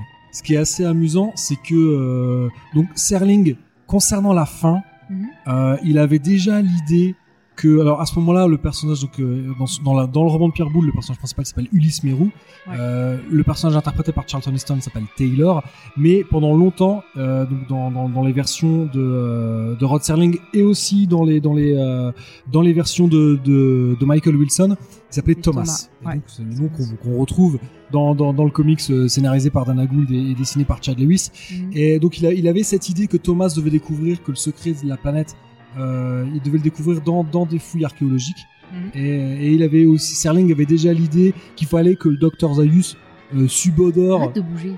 Pardon. Mais il me, il me trouble, j'arrive pas. Vas-y. Il est... Serling avait l'idée que euh, le docteur Zaius devait euh, sentir devait- que euh, que l'humanité, que les êtres humains n'étaient pas les êtres humains de ce monde à lui. Donc, euh, encore une fois, si vous connaissez pas la planète des singes, sur la planète des singes, les humains sont des animaux en fait. Et, et donc, Serling avait cette idée qu'il fallait que le docteur Zaius ait au moins le comment dire euh, un petit soupçon Ouais. sans en avoir la certitude de, que, que les êtres humains étaient plus que ça auparavant. Elle pouvait évoluer. C'est marrant, il y a un truc qui revient vachement dans le, dans le bouquin qui m'a, enfin dans le comics, alors que dans le film on l'a complètement zappé. Il parle beaucoup du, du fait que, enfin, pour nous, on pense que le chaînon manquant entre nous et, euh, et les singes, enfin, c'est plus, c'est plus du côté des singes. Et euh, eux, euh, il y a tout un discours comme quoi en fait le chaînon manquant entre la civilisation et les animaux, en fait, c'est l'homme pour eux. Ouais. Et euh, Mais, mais, mais ça déjà, C'est intéressant ça. déjà Pierre Boulle s'en amusait à l'époque. Il s'en amusait dans, dans, dans son roman parce que euh, Ulysse Mérou se pose les mêmes questions. Et, et donc en fait, euh, c'est- ce que je veux dire, c'est que Pierre Boulle, en fait, il avait envie de s'amuser du fait que parfois une théorie scientifique, même si elle est erronée, si elle est énoncée avec aplomb, avec justesse, etc., c'est-à-dire que parfois on peut avoir des théories scientifiques, en tout cas on va dire des hypothèses, qui ont l'air de vraiment tenir la route, mais qu'en fait sont complètement fausses. Et, donc c'est pour ça il s'en était amusé avec l'idée que euh, dans son roman Le Docteur Zaius, qui est très différent du Docteur Zaius imaginé par Rod Serling et celui qu'on retrouvera euh, ensuite à l'écran en 68, euh, il, avait ouais cette idée du Docteur Zaius qui explique à Ulysse Mérou que bah voilà en fait euh, c'est tout à fait logique que les singes qui eux étaient arboricoles avaient cette souplesse physique et donc qui dit souplesse physique dit souplesse mentale. Alors que nous on nous explique euh, l'évolution euh, différemment. Pendant longtemps on a expliqué l'évolution de l'être humain puisque les grands singes et l'être humain fait partie des grands singes. Donc les grands singes ont tous a priori un ancêtre commun et que on aurait tendance à expliquer que à cause de certaines contraintes écologiques, il y a certains singes qui ont été obligés de vivre dans la savane, qui ont été obligés de se redresser, d'utiliser des outils et qui- ont donné, qui, ont, sont nos lointains ancêtres. Et, euh, et voilà, Pierre Boulle, lui, s'en amusait avec l'idée que les singes avaient une théorie complètement différente. Donc ça, euh, ce qu'on retrouve dans le comics et qui vient bien évidemment de Rod Serling, Mhm. euh, c'est un emprunt à Pierre Boulle. D'accord.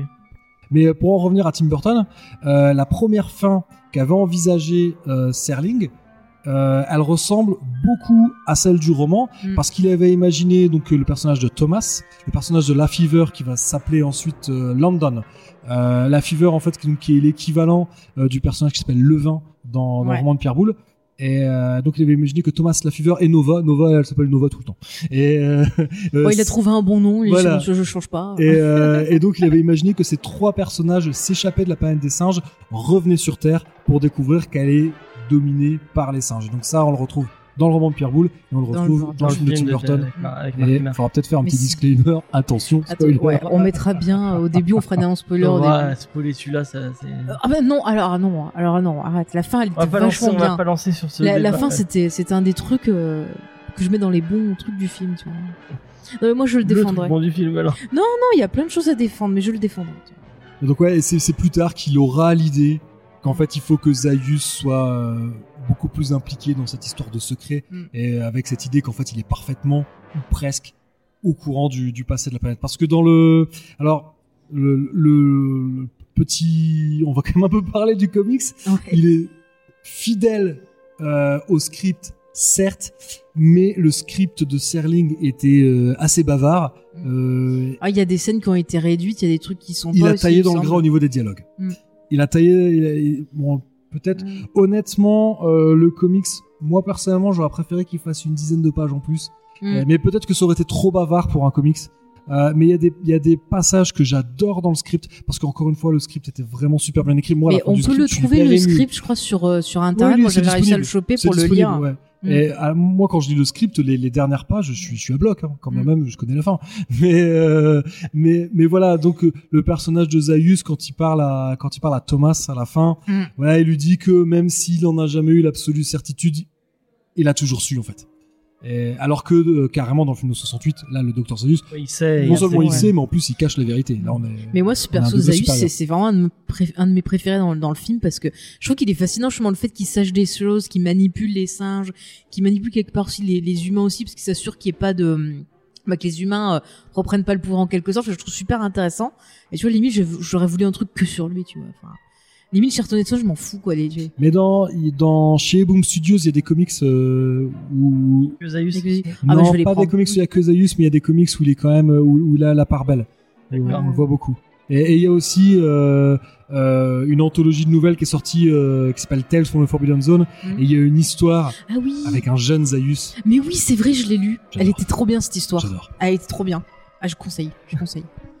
C'est vieux. Mais après, il y a un truc intéressant, si on, on parle du comics, au niveau de la psychologie du personnage de, Thomas, donc euh, Arnett Taylor, je le trouve quand même beaucoup plus euh, sympathique.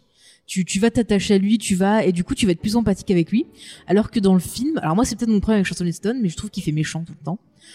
Et euh, il fait, enfin, il, il fait vraiment pas Mais sympa. moi, c'est ce que tu Il disais. est pas sympa. Tu vois, genre, tu vois, ce que je disais souvent, c'est euh, dans les Dix Commandements, il aurait pas dû jouer Moïse. Il aurait dû jouer le, le pharaon parce qu'il fait méchant. T'y crois pas une seconde tête de euh. connard un peu.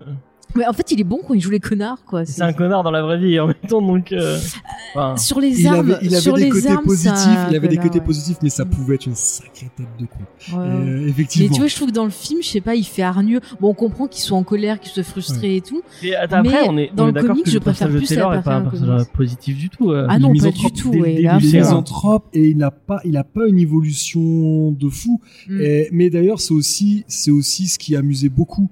Euh, le, côté amusant dans le scénario, c'était cette idée que euh, lui qui déteste l'humanité se Mm. retrouve à son corps défendant à être le dernier homme civilisé, alors Ouais. qu'il qu'il déteste la civilisation Il est humaine. parti pour Mm, fuir mm, l'humanité. qui- Exactement. qui- qui en avait marre et qui voulait plus. Ouais, les- mais du coup, enfin, du coup, c'est un peu, enfin, du coup, au niveau de lui, tu vois, à la fin, tu dis, ah, ah, tu vois, bien fait pour lui. Oui. Alors que quand tu dis le comics, moi, à la fin, j'étais, mais désespérée. Enfin, même quand j'avais lu le scénario, ça aurait été un personnage j'étais désespérée positif. à la, fin. et- coup, tu, tu te dis, ah merde, putain, le pauvre, il va. Non, mais, On mais, peut- mais on je peut- trouve que on c'est, revenir, euh, Ouais. revenir sur la fin, mais Ouais, euh, ouais. bah, après je sais pas, on peut, on peut, on peut complètement éclater.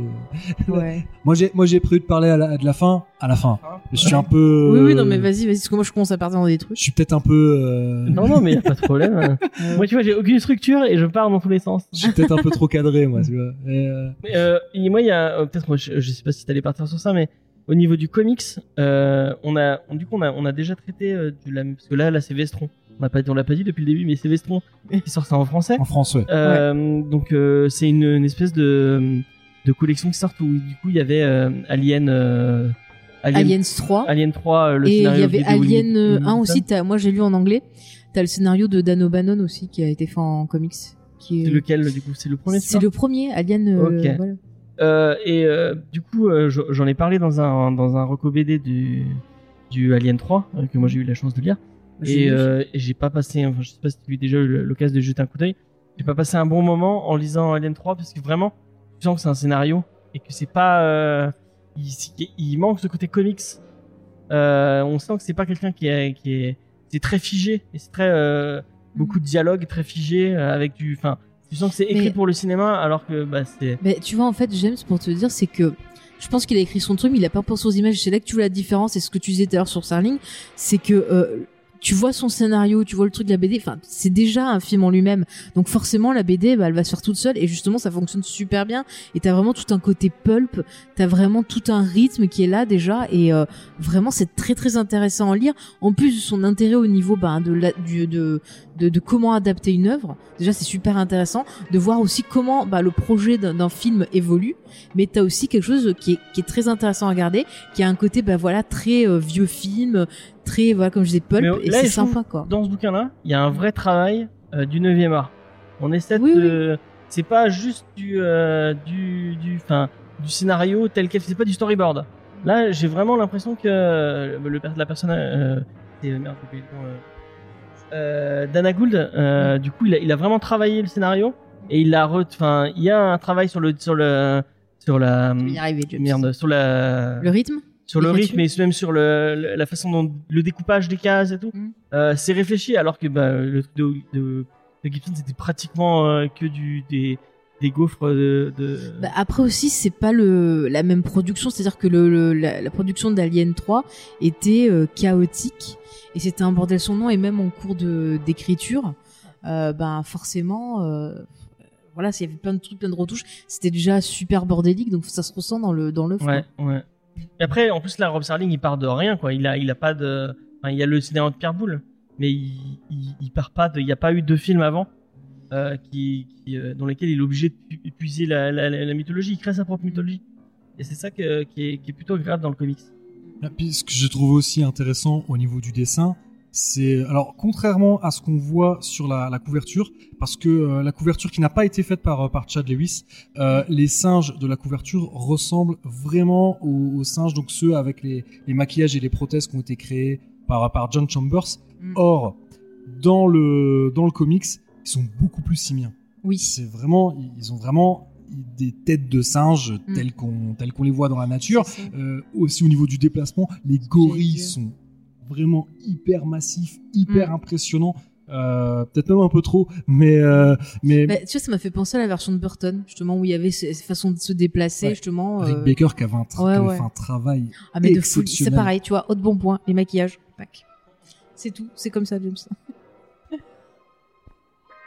Mais, mais ouais, je, je pense que je pense que Dana Gould, euh, comme je l'ai dit, il, il a dû, il a aussi un petit peu. Il y, a- il y a des moments où c'est impressionnant. T'as l'impression de retrouver le script de Rod Serling à la virgule près. Et il y a des moments, c'est pas qu'il a pris des libertés, Non, parce qu'il reste toujours dans le cadre, mais Il adapte. il a tranché un peu, il a Mm. un peu tranché.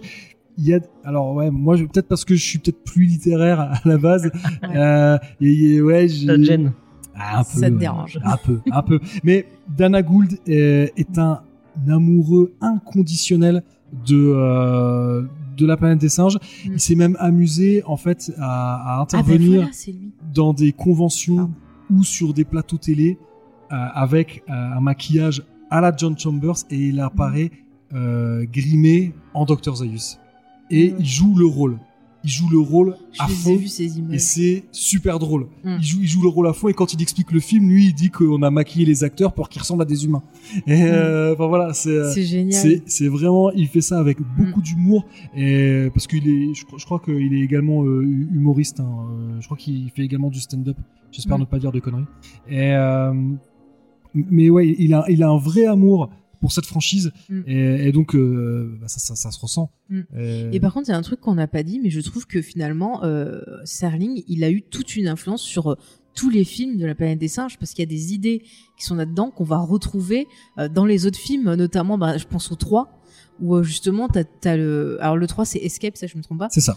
euh, où c'est Cornelius euh, Zira et euh, un autre personnage. Et Milo, ouais, qui voilà. se Milo retrouve qui euh, se retrouve sur, euh, bah, sur notre Terre, Terre, dans les années 70. voilà, et on voit tout le truc, c'est qu'au début les gens ont peur, après ils vont s'en amuser, puis après il va se passer d'autres choses, et on retrouve ces, ces idées-là justement dans, Mais- dans un scénario pour- un peu différent. pour le coup, mais ça voilà. Pierre Boulle surtout.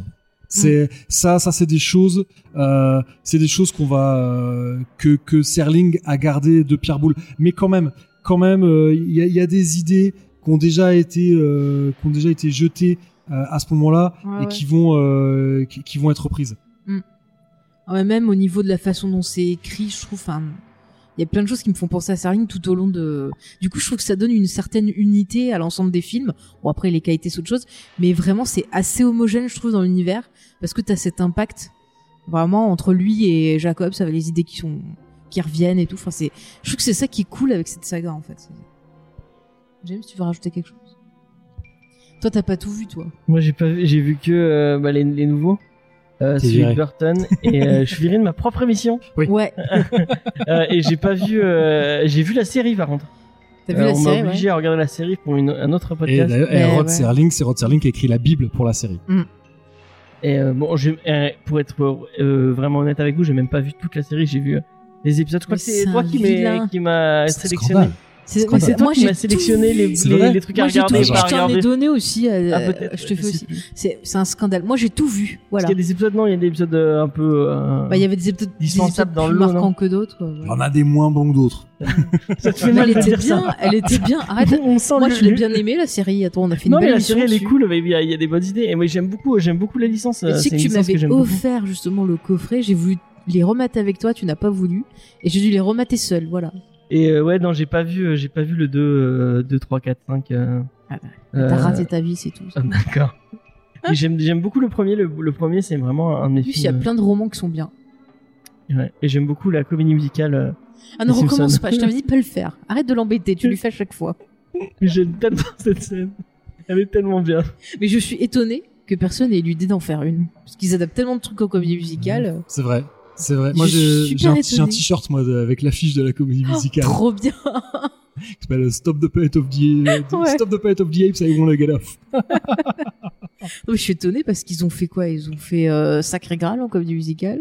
Bon, tout ce qui est le roi lion, les compagnies comme ça. C'est fou une scène pas de. comme Enfin, ça. elle, ça, ça dure quoi? Mais c'est trop bien. pas, En plus, la chanson, elle est trop bien. en La plus. chanson, elle est géniale. En, en plus, il y a pas longtemps, il y a un des auteurs des Simpsons qui a, qui a balancé sur Twitter un bout du euh, de, de, de comment bah du ouais du draft du scénario qu'ils ont écrit Ouais. et justement avec un couplet qui est, qui est pas resté dans la Dans la Ah, chanson. qui est pas resté Ah. dans la version finale je me rappelle plus pour être honnête Moi, je Mais je crois ouais, ouais, retweeter. euh, mais euh, justement ouais, je crois que c'est justement Dr Zaius qui dit euh, qui, qui, qui parle du fait bah, tu sais, comme s'il était docteur qui, qui soignait des humains quoi Ouais. et je crois qu'il y a un truc par rapport à sa facture ou euh, enfin, ouais. mais ouais, mais ils expliquent qu'en fait l'idée elle est venue extrêmement vite quand qu'en salle d'écriture euh, il y en a un qui a, Ouais. qui a sorti cette connerie là et puis il y en a un qui a, qui a- qui a trouvé une autre idée puis un une autre et puis paf en, en, en quelques minutes ils ont écrit Mais l'idée sérieux, ils tiennent de l'or. Franchement, je suis Avec le fameux, euh, le fameux merde, comment il s'appelle cette Troy Michler. Ron Michler, qui est, qui est super marquant. Et on, dans l'épisode qu'on a fait avec euh,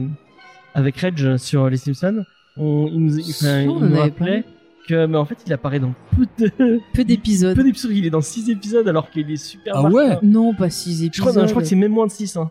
Non, parce que tu le vois dans plein de trucs de films et tout, mais seulement il est dans pas beaucoup de saisons. Ouais.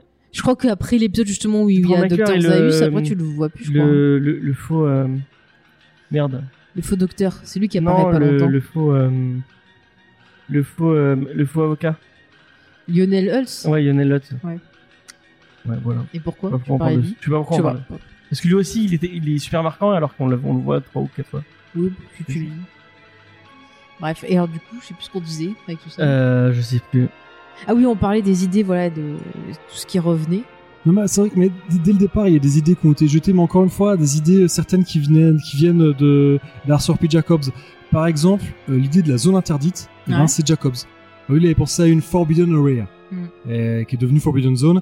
Et également, euh, il avait pensé, euh, Jacobs, à l'idée que les singes soient végétariens. Et en fait, il avait imaginé que comme s'il y avait eu deux espèces de singes, des singes des singes carnivores et des singes végétariens, et que la société euh, de Cornelius et Zira, euh, la société des singes telle qu'on le voit dans le film, ce soit les, qu'en gros, ce soit les singes végétariens qui aient supplanté les, les, les singes carnivores. C'est un truc qui est repris dans la série télé après.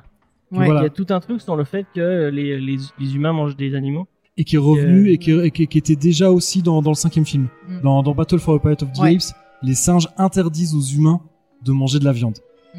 Euh, ouais, ils trouvent ça, ils trouvent ça barbare. Mm. Et, et justement, il y a un passage, il y a un passage ouais, où, où McDonald's a le droit, il est autorisé à tuer un lapin.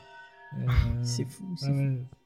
Mais dans le comics aussi, il y a un passage où justement, euh, t'as Thomas qui parle, je crois, avec Zia, euh, bah, du fait que bah, des chasses, et elle lui dit ah bah on est obligé de le faire parce que euh, les humains grandissent, enfin la population humaine grandit trop vite, donc on est obligé de faire ça pour euh, avoir un Oui, équilibre et tout. Et je trouve ça super intéressant parce que c'est des discours qu'on entend bah, par rapport à la chasse, Et, par et rapport surtout, à plein de trucs. euh. la réponse que lui fait, Mm. euh, la réponse que lui fait Thomas, il lui dit, c'est vrai, on a fait la même chose avec les bisons, Ouais. jusqu'à temps qu'il n'y en ait plus. Mm. Et, et donc, Et là, il y a une intéressant. amertume. Et c'est vrai qu'il y a une vraie tristesse dans le personnage de Thomas parce que, au fur et à mesure, donc on va peut-être, parce que c'est vrai qu'on a toujours pas parlé du scénario, Oui. et, mais le On scénario, le si on l'explique dans les grandes lignes, il ressemble énormément au roman de Pierre Boulle. Mm. C'est-à-dire qu'on a des astronautes qui, euh, qui atterrissent sur une planète, euh, qui assez rapidement. Qui arrive à atterrir, contrairement au film.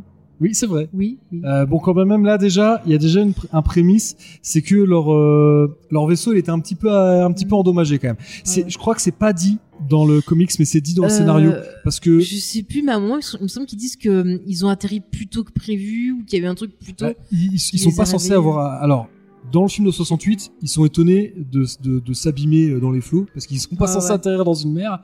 Euh, là, ils sont étonnés d'atterrir parce qu'ils sont censés en fait se mettre en orbite autour d'une étoile. C'est ça. Et donc là, ils comprennent pas. Et, euh, et je crois que c'est pas dit dans le comics, mais par contre, c'est euh, précisé dans le scénario.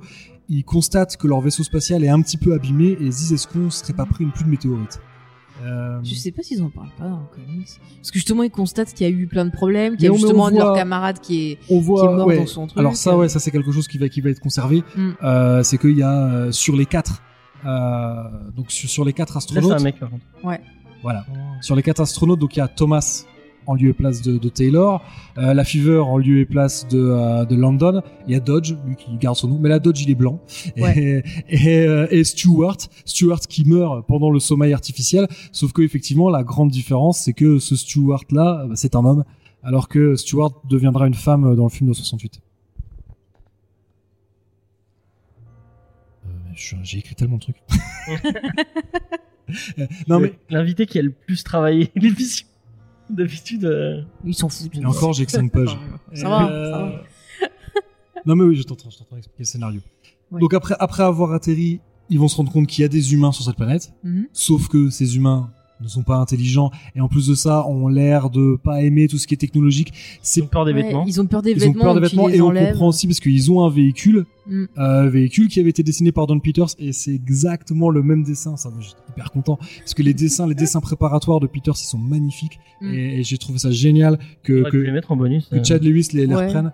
Et, euh, et donc, ouais, et, et- et, Chad Lewis a redessiné exactement le même véhicule, un petit véhicule terrestre dans lequel il se déplace. Euh, véhicule qui était également, il y avait également un véhicule dans, dans le roman de Pierre Boulle, véhicule qui se fait caillasser euh, par les humains euh, chez Pierre Boulle. Et là, on comprend, ils se prennent une noix de coco euh, qui abîme un des hublots du véhicule.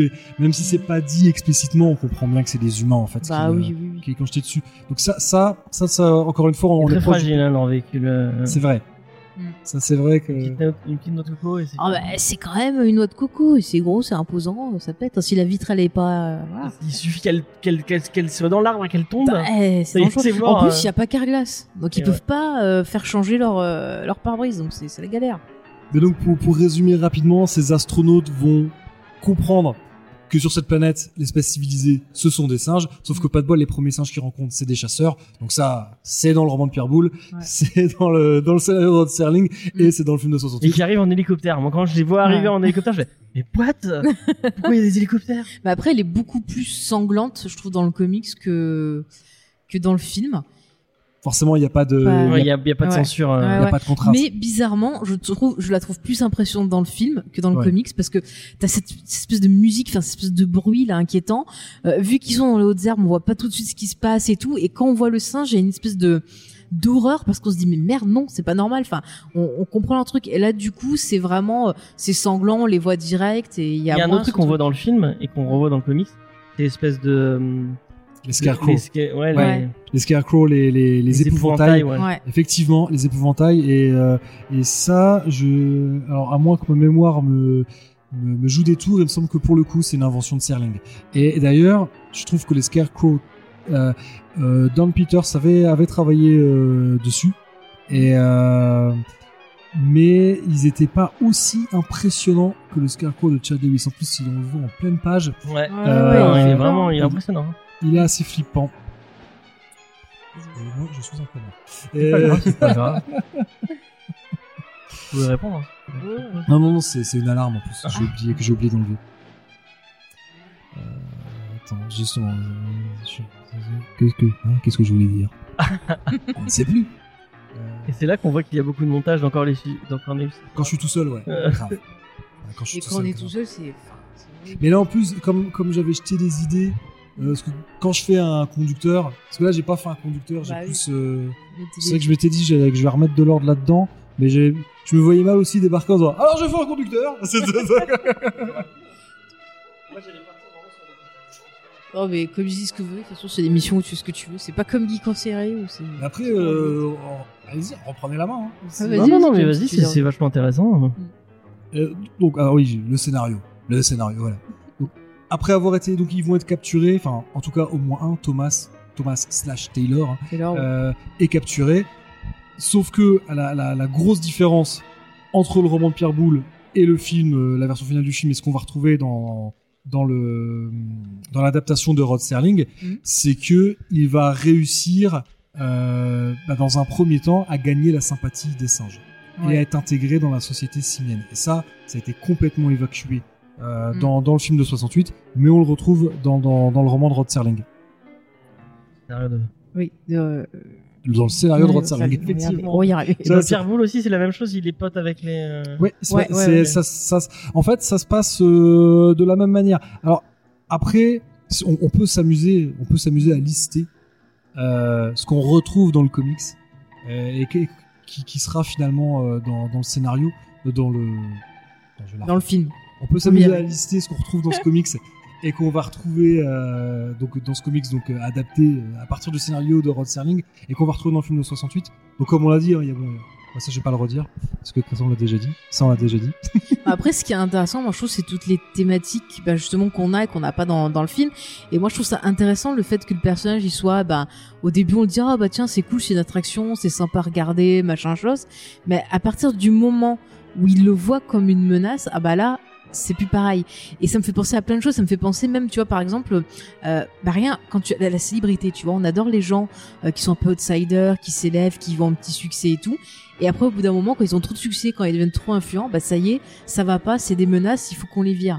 Et et tu vois, c'est un peu, je trouve qu'on retrouve un peu ce type de thématique. Du coup, ça fait réfléchir bah, sur le côté humain, c'est-à-dire que dès qu'un humain, nous, on se sent menacé par quelque chose, et ben on a ce côté animal qui va ressortir, et c'est, euh, on va se comporter d'une façon qui est pas du tout civilisée, parce qu'on va faire des pires trucs, soit on va être violent, soit on va être méchant, soit on va être, et c'est vraiment les instincts primaires qui vont ressortir plutôt que ce que nous apprend la société, en fait, les règles de société, quoi. Et c'est super intéressant. et d'ailleurs c'est quelque chose qu'on retrouve finalement euh, dans, dans le scénario de Serling euh, qui a été un poil tronqué. Euh, Il y, a, il y a- il y a un truc qui était un peu tronqué, euh, Ouais. qui était dans le scénario de Serling et qui est un peu tronqué dans le comics. Mhm. Le premier qui aime pas euh, Thomas, c'est Zaius. Mhm. Et alors, la différence, c'est que le docteur Zaius du roman de Pierre Boulle, euh, c'est pas du tout le personnage qu'on va retrouver à la fin. Mm. Il, il a beaucoup moins d'envergure. En fait, le, le docteur Zaius euh, de Pierre Boulle, c'est un personnage qui est borné et qui est hostile à l'idée de nouveauté. Ouais. Euh, en fait, quelque part, il représente un peu la société des singes, puisque la société Mhm. des singes, elle a copié la société humaine, et donc ils Ouais. sont pas le- la nouveauté, c'est pas spécialement leur truc. Mhm. Comme on l'a vu, hein, le Dr Zaius de Rod Serling, c'est un peu l'ancêtre de celui qu'on va retrouver euh, au cinéma. Et en fait, le, son tout premier, euh, son tout premier contact avec Thomas, tout comme dans le roman et tout comme dans le film de 68, c'est Zira qui veut lui présenter en disant j'ai un spécimen exceptionnel. Alors il ne peut plus parler parce qu'il a été blessé au cou. Et, euh, et, euh, et donc Thomas a envie de faire comprendre qu'il est intelligent. Ouais. Et la manière qu'il trouve de, de montrer qu'il est intelligent, c'est d'imiter le docteur Zaius pendant qu'il parle. Donc ça c'est expliqué dans le scénario. Euh, le docteur Zaius parle en tirant sur sa sur sa pipe et, euh, et en fait Thomas est en train de l'imiter. Et Zaius s'en rend compte parce que Zira elle pouffe de rire. Ouais. Zira elle est en train de, elle arrive pas à garder son calme et, et donc Zaius regarde euh, Thomas et dit je dois lui reconnaître un certain sens de l'humour. Mm. Ce qui va, ce qu'on va retrouver dans le film de 68, il va dire presque la même chose. On doit lui reconnaître un certain talent d'imitation. Oui. Et, euh, mais sauf que dans, dans la version de, de Rod Serling, en fait, Zaius pense que Thomas se fout de sa gueule. Mm. Donc dès le départ, il l'aime pas. Et en gros, il le trouve arrogant. Et il dit, on va voir s'il fait en, s'il est encore aussi arrogant une fois qu'il sera passé sur ma table d'opération. Ah oui, il veut Oui, enlever le. ça, ouais, ouais, tout de suite. Mm. Mais euh, Zaius, je l'ai toujours vu, en fait, un peu comme une représentation de la société euh, de l'époque, et qui euh, une société qui supporte pas en fait le, le changement, qui supporte pas les gens qui sont en dehors d'elle-même en fait quoi. Donc c'est ça qui était intéressant et même tu peux le voir actuellement aussi. C'est pareil, notre société, ben dès que tu sors un peu de de de, de ce qu'elle a posé, bah forcément tu es considéré comme un ennemi de celle-ci. Donc du coup, je trouve que le personnage de Zaius, c'est tout ça en fait, c'est les codes, c'est tout ce qu'on nous donne quoi. Ce qui est toujours avec la sainte parole, enfin les écritures et tout, il est toujours à les montrer, c'est pour dire ah bah non, tu dois pas sortir de là. Si tu sors de là, que ce soit un singe ou un humain même, ça va pas, t'es t'es hérétique, t'es tout ce que tu veux quoi. Mais, mais c'est vrai que là, le, le côté, le côté religion est pas du tout dans, Ouais. dans le, dans la version euh, Rod Serling. Tu poses, c'est ça, je t'embête? Ah pardon, c'est quand j'ai envie de dire un truc. Vas-y. Et donc c'est vrai que le côté, on peut avoir le sentiment que Zaius est un fanatique Mm. dans le dans le film de 68. Sauf que le twist final a ce truc très intéressant où on se rend compte que, ok, peut-être que Zaius il va un peu loin, n'empêche qu'il a raison. Bah oui, c'est ça. Euh, C'est pour ça que j'ai toujours trouvé le personnage intéressant, que j'ai jamais vu comme un fanatique, c'est que je l'ai vu vraiment comme un garant, bah, en fait, d'éviter que le monde s'effondre à nouveau. euh, parce que bah, cette vérité-là, elle est peut-être insupportable et pour l'humain et pour le singe, parce que c'est un cauchemar, c'est se dire bah voilà ce que on a fait, euh, ce qu'une société a fait et ce qu'une société peut refaire. C'est marrant parce que dans le podcast que tu avec, avec ton fils, pour, pour les gens qui ne sauraient pas, je sais pas si on l'a dit déjà, mais tu t'as fait, découvrir euh, la planète des singes à ton fils. Tu lui as fait montrer le, le, le film de, de, de Schaffner et euh, on, tu, tu, euh, tu vas passer le moment où il découvre la fin, du coup, le- cette fameuse fin C'était trop avec mignon. Zaius, et on voit qu'il comprend pas, qu'il qu'il qu'il- qu'il arrive pas à se faire que ah, les humains ils peuvent être méchants et que Mm. Ouais. pour lui c'est les Je gens. pensais que c'était les singes qui avaient fait sauter la Euh, ouais. Non mais je trouve ça, enfin je trouve ça beau parce qu'il y avait vraiment une innocence que nous. Oui, on il a pas encore le, le cap, enfin, cap- Mm. le, le truc que bah en fait non les, les humains enfin, Mm. on est des parasites et qu'on qu'on pourrit la planète enfin ce genre de choses Et d'ailleurs, là, il n'a pas encore été publié, il le sera bientôt.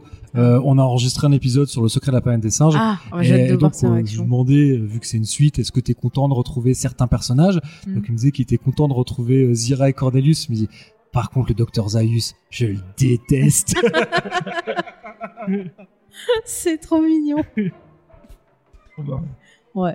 Mais pour en revenir au personnage, Mm. on a, on a- tout à l'heure on parlait de Thomas et c'est vrai que le Thomas que l'on voit dans le dans le comics de Dana Gould et Chad Lewis, moi je le trouve assez sympathique. Il y a une, il y a une tristesse chez lui. Ah mais c'est ça, tu, tu, tu es empathique avec lui et quand t'arrives, bon, je- fameuse fin, mais, mais j'étais d'une tristesse, j'ai envie de pleurer, j'ai mais, mais je me demande si à sa place j'aurais pas eu euh, le, la même réaction quoi. en même temps dans le film de Schaffner et moi je me souviens il y a une scène qui est marquante où tu as t'as Taylor qui chie sur ses ils viennent d'arriver et il parle avec ses compagnons et il leur chie dessus en mode mais vous êtes des merdes moi Euh, j'en m'en fous vous êtes là pour pour la gloire euh, nanani nanana. London, ouais, ils s'en prend ouais, à ils s'en London. prend à London Ils s'en à London. euh, Alors que dans le dans Planet of the Visionaries, euh, donc euh, le, le, le comics, et on, on, on le voit un petit peu, mais c'est beaucoup plus c'est plus développé dans le dans le scénario de Rod Serling. Euh, il est beaucoup plus sympa avec la Fever. Donc la est le personnage, c'est le même personnage que, que London et, et que Levin, hein, c'est les, voilà, c'est c'est les trois mêmes. Euh, parce que, euh, enfin quoique, ils ont fait, euh, Serling a fait un mix euh, avec la Fever entre euh, Levin et le professeur Antel. Parce que le professeur Antel, attends maintenant j'ai un doute, lequel se fait tuer euh, dans le roman? J'ai pas Ah, lu dans le roman, roman, je Je sais plus. plus. Bah, toujours est-il qu'il y a un des humains. Oui, oui, il y a longtemps. Dans le roman, il y a un des humains qui finit dans un zoo. Ouais. et, et qui se comporte et qui est complètement désarçonné par ce qui s'est passé, qui se comporte comme un animal. Et c'est le cas de la Fever, à la différence près que la Fever a une énorme cicatrice sur le front. Oui. Ah, il Alors, arracher le dans le film de 68, on comprend que London a été lobotomisé. Là, ils disent que c'est soi-disant une blessure. On sait pas tout, trop. Mais bon. Là, on sait pas trop, et c'est vrai que tel que c'est dessiné, ça ressemble plus à un accident. Ouais. Euh, mais, euh, donc, dans le comics, on voit Thomas qui est en larmes parce Mm. qu'effectivement, c'est un astronaute comme lui. On imagine bien qu'un astronaute, euh, non seulement c'est quelqu'un qui est, c'est un athlète, et puis en plus de ça, c'est une tronche. Euh, Mm. Donc de le voir euh, qui bave et, et- et qui, qui s'exprime par des borborigmes, Mm. on, comprend donc ouais Thomas qui est en larmes. Cela dit, je pense que c'est aussi un choix scénaristique de Dana Gould de, de montrer Thomas sous son meilleur jour. Parce que Ulysse Mérou, dans le roman de Pierre Boulle, il est un petit peu agaçant. Mm. Il a un petit peu tendance à sans cesse rappeler que quand même les humains, euh, c'est c'est une, c'est une espèce Bah, il est un peu imbu lui-même. Enfin, Voilà. C'est vrai qu'il se rapproche un peu plus, on dire, du, du- de la version film. Mais du coup, dans la version film, finalement, c'est pas nul qu'il soit comme ça, parce que je trouve que ça fait une belle opposition à Zaius. Parce que Zaius, tu vois, c'est la société, c'est machin. Et euh, l'autre côté, bah, ce personnage-là, il te rappelle que il faut rester humble, humain, qu'il faut pas se prendre pour euh, un dieu, parce que euh, voilà ce que tu peux faire, quoi. Il faut, faut toujours se rappeler, euh, ben que voilà, il faut marrant, pas être plus grand que ce qu'on est, comme un quoi. scientifique, alors que là, vraiment, il est dans le, dans le comic, il est posé comme il, il fait des. euh, on Il voit fait des fait- colloques, il ouais. fait des colloques. Ouais, et ouais, vraiment, il on- intervient, on- on- il intervient dans les fouilles archéologiques euh, parce que ça. clairement Cornelius l'appelle. On rappelle, un Cornelius est archéologue et, euh, et Cornelius l'appelle parce que je pense qu'il a envie d'avoir son expertise. Mm. Euh, quand bien même Cornelius s'en amuse un peu euh, en disant voilà, il y y y a peu de temps, euh, il lui demande si l'archéologie fait partie de ses hobbies. Et, euh, mais, mais ce que je voulais dire, c'est que le Thomas de Rod Serling est moins sympathique que le Thomas de, de Dana Gould. Parce qu'il y a une paire de fois où en fait euh, il rentre dans l'art des singes, Mm. alors surtout de Zaius. Je pense que on peut comprendre que le, que le personnage de Thomas il en a un petit peu marre de Zaius. Et d'ailleurs le seul moment où on retrouve ça, c'est que euh, Thomas donc euh, vit dans un appartement avec Nova. Et ça Mhm. c'est comme dans le roman de Pierre Boulle. la, la. Exactement. Ouais, ouais. Ça, c'est un ajout que Rod Serling a fait par rapport au roman de Pierre Boulle, c'est-à-dire que, d'ailleurs, ça rend la relation entre Nova et Thomas un petit peu moins creepy, parce que dans le roman de Pierre Boulle, Thomas, alors elle est très belle, hein, Nova, Oui, mais c'est un animal. Euh, alors que Il y a un là, côté un peu zoophile. Mais là, il y a un côté un peu, enfin, moi, je le trouve, je la trouve dérangeante aussi, leur histoire, parce que il y a un côté un peu, esclavage, c'est un côté, tu vois, un peu, je te, Mais dans le comic, Attends, même pas vu où il est. Attends, attends, je finis. Attends. James, je finis. Je veux juste dire que dans le comic, c'est tout aussi creepy parce que t'as l'impression de- d'un dresseur qui dresse un animal. Donc, du coup, enfin, mais, ça va un peu plus, ça va un peu vite que ça, parce que, parce que oui, Zira et le docteur Zaius sont invités à prendre le thé Ouais. chez Nova et Thomas et euh, et euh, Zaius ironise en disant euh, ça va être sa femelle qui nous sert le thé. Et en fait c'est vraiment ce qui se passe que non seulement elle leur sert le thé mais, Mais en elle leur plus parle. elle leur parle. Et dans, et dans le Mm. scénario c'est un peu plus poussé parce que ça va un peu plus loin en gros elle leur demande est-ce que Ouais, vous voulez ouais. un zeste de citron? Est-ce que alors même si elle le dit de manière un peu robotique Ah ouais, elle, elle est quand même capable de faire une phrase demander avec un avec un nuage de lait ce genre de Ouais, choses. Et Zaius en est tellement décontenancé qu'il en fait tomber Mm. sa, sa tasse. Et donc ça on le retrouve dans le comics. Mm. Thomas il y va quand même euh, et il y va il lui envoie un pic en disant euh, vous ça vous a pris euh, plusieurs millénaires pour descendre de votre arbre. Elle en cinq semaines elle, était, elle est capable de servir Ah. le thé Mais ça pique, tu vois, en même temps, euh, elle est dangereuse parce que c'est ça aussi qui va faire vaciller un peu parce que là, Zaius se dit, bah merde, oui, ils peuvent euh, facilement, tu vois, s'ils continuent à, à, à former d'autres humains, ils peuvent facilement après nous renverser. Enfin, moi, je vois le déclic dans son, son, son opinion elle est déjà faite parce que Mm. lorsque Thomas prend la parole pour la première fois devant une assemblée de singes et ça Ouais. encore une fois c'est euh, un copier-coller de ce qu'on voit dans le roman c'est-à-dire que Mm. Zira et Cornelius s'arrangent pour que euh, un peu au nez à la barbe de Zaius euh, euh, Thomas euh, tout comme Ulysse Mérou s'exprime devant euh, plein de singes et explique qu'il est un être humain civilisé qui vient d'une autre planète et euh, et ce qu'on retrouve dans le comic, c'est qui est bien évidemment dans, dans le scénario, euh, c'est qu'il y a un orang-outan qui parle avec le docteur Zaius, qui dit bah, heureusement qu'il a parlé, parce que euh, s'il avait parlé plus tard, on l'aurait opéré, et on n'aurait jamais su que c'était un être civilisé, et qu'en fait, il est notre égal. Et Zaius dit, espérons que ce soit pas notre supérieur. C'est ça. Donc le ouais. fait qu'il dise ça, Mm. déjà à ce moment-là, on comprend que Zaius, Ouais, il il, sait quelque pas, chose. Mais, mais déjà le fait qu'il voit, qu'il puisse apprendre aux autres, ça rajoute encore plus. Tu vois, enfin, Oui. quand, quand je vois cette tasse tomber, moi j'ai eu un, un, un déclic. J'ai entendu sur le miroir qui se brise en lui, qui se dit oh là là, là il y a urgence quoi. Il y a même un autre personnage après qui m'a parlé dans les. La fever, la fever commence à dire good morning, il Mm. annonce un peu un good morning, et euh, dans le scénario c'est un peu plus développé parce que ça ils l'ont passé à l'as.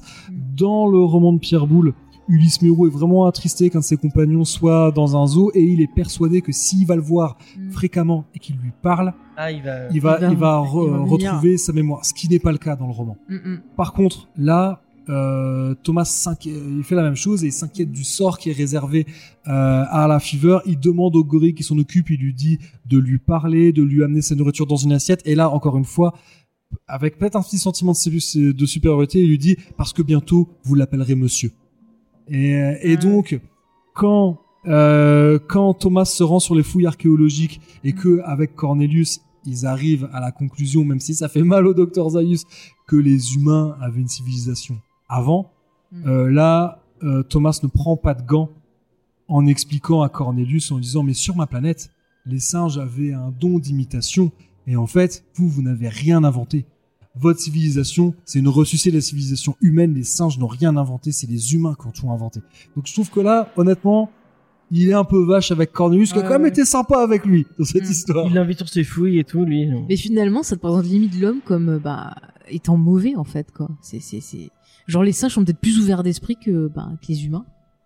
C'est Bah, disons que qu- quand il a cette espèce de colloque euh, avec les singes, alors d'ailleurs, petit point femelle gorille, non pas que j'ai un king là-dessus, hein, mais euh, je m'en amuse toujours que dans les films, on ne voit pas euh, d'actrices Mm. euh, grimées en singe. C'est quelque chose qu'on voit jamais à part les chimpanzés. On voit des femelles chimpanzés, mais jamais de femelles orang-outan et jamais de femelles gorilles. Petit point femelle gorille.